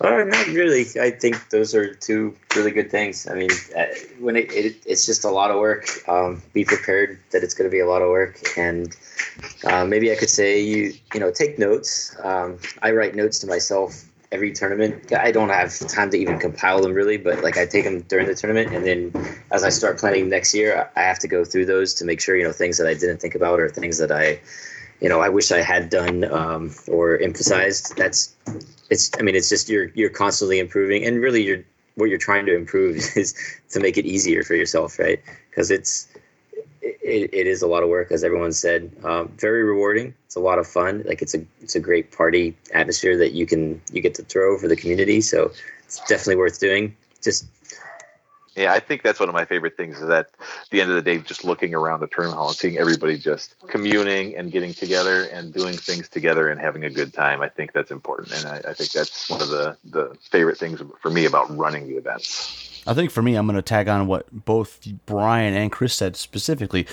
Brian mentioned, you know, plan, plan, plan. Absolutely. Put as much effort as, into this as you can at the front end because if you're going to run multiple events over the years, what I found me personally with Blue Sea Brawl, the first year was a lot of work.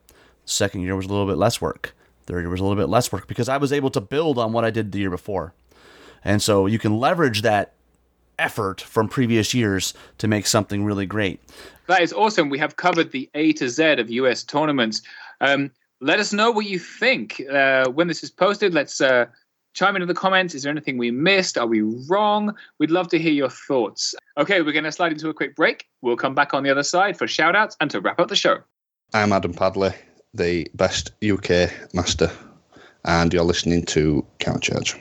Now's your time, guys. Let us know about your upcoming events and do some shout outs. Brian, let's start with you. Yeah, so I run Bison Brawl out of Oklahoma City. Uh, this year it is September 14th and 15th, which will probably already be done by the time this airs. Uh, next year, I'm hoping to get with some of the Texas guys and uh, orchestrated in the October timeframe.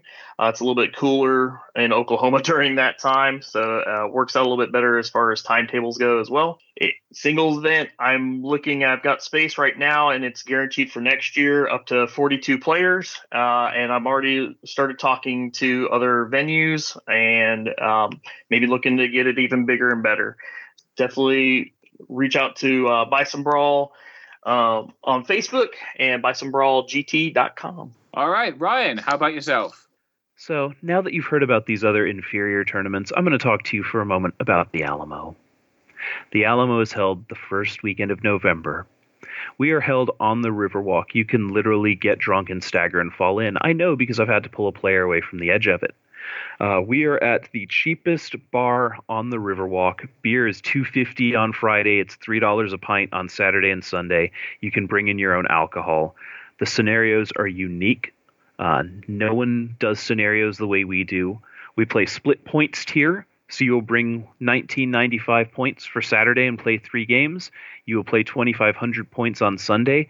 It affects your strategy going into each game what point value you're on. And sometimes on Saturdays, you get to play at 2,500 points because I'm that nice to you. The paint judging at the Alamo is probably the best in the country. Our paint judge has been doing it for a very long time. He's very good at it. Very rarely do people complain about it. Um, and it's really a cool event because the Masters race is over except for a couple of people. So everyone's there to have fun. Everyone's there to try new things. They're going to play lists they've never played before. Uh, we've had a player decide to play down points just for funsies. Um, it's a very unique experience. People come from all over the country to come hang out, drink beer, roll dice, and enjoy San Antonio.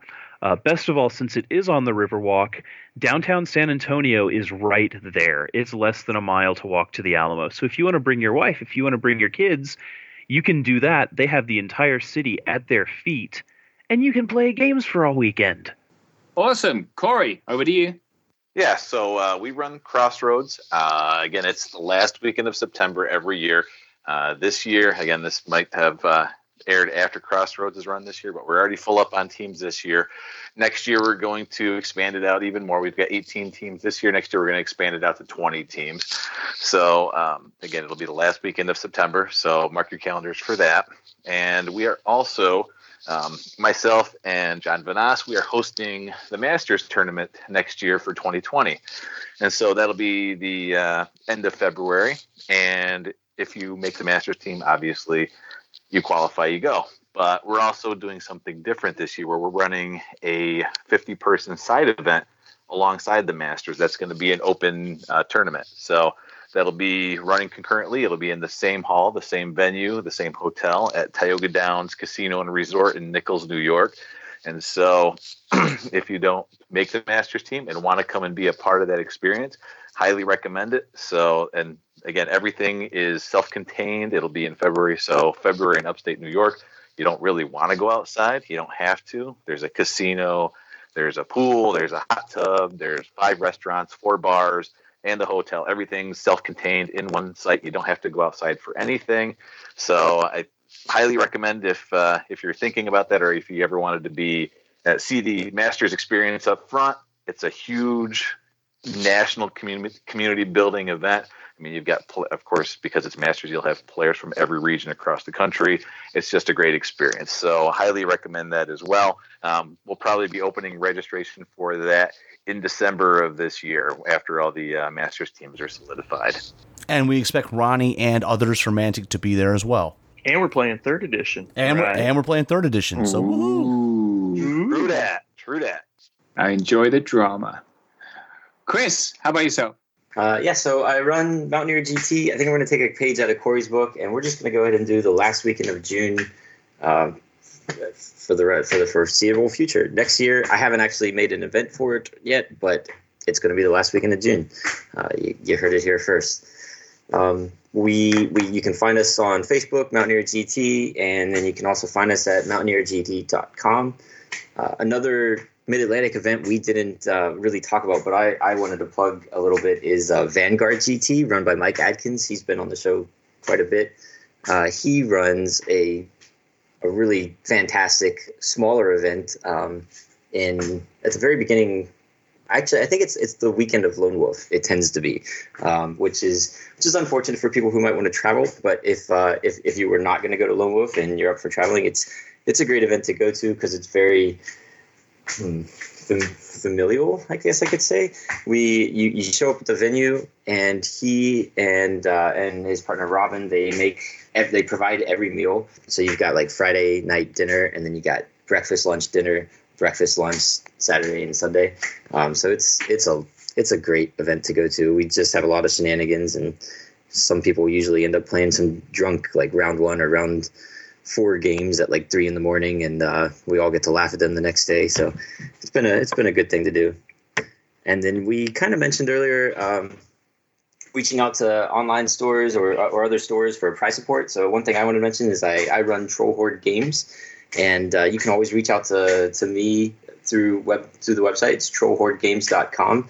Um, I even have a uh, event sponsorship page up, so it's just got all the information there. But we can help provide some much discounted price support materials for for your events if you're looking for something like that. Okay, from my part, I want to just do a quick shout out to all the TOs out there because I think uh, you know it is an un- unappreciated job often, and uh, the work that you do really keeps the community going. So thank you, thank you, thank you to you for running uh, events wherever you're running them. And I also want to shout out to uh, new players that are coming in as we see the ramp up to version three. I think we're seeing more and more new players we're certainly seeing more people listening to Countercharge, and you know we're really knocking the content out there at the moment. God knows how long we can keep it up, but uh, you know if you are a new player, why not check out a tournament near you? Because I think uh, that's the real way to experience Kings of War. It's all very well playing in your bedroom, which is really cool, and there's a loads of players that do that. But tournaments are a really different scene. They're not at all as competitive as you think they are. They're a good time. So shout out to all the new players and shout out to the TOs. Rob, over to you. I mean, I just would echo what you've already said, which is tournaments are a great way to experience Kings of War in a new way if you haven't done it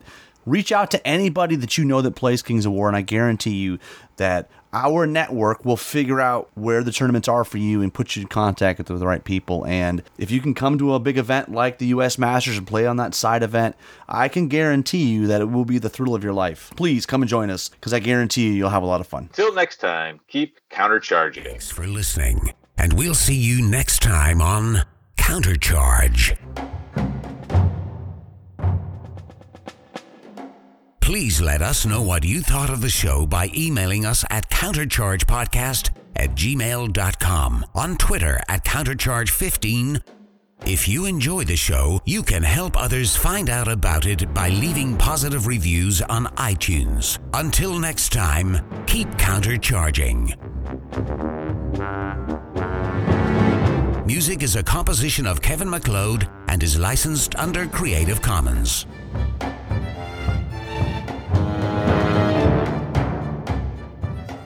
We're back again with our second episode from the tournament. Pers- you know, t- the, uh, it's too early. Um, Chris's point, you know, about uh, I, I'm losing my train of thought here. Herding, herding cats. Herding cats. Yeah, I mean, it's. I don't know where I'm going with it, so I guess that's that's my only point. it's, it's been a long. It's, um, I'm I'm old today, I guess. it's,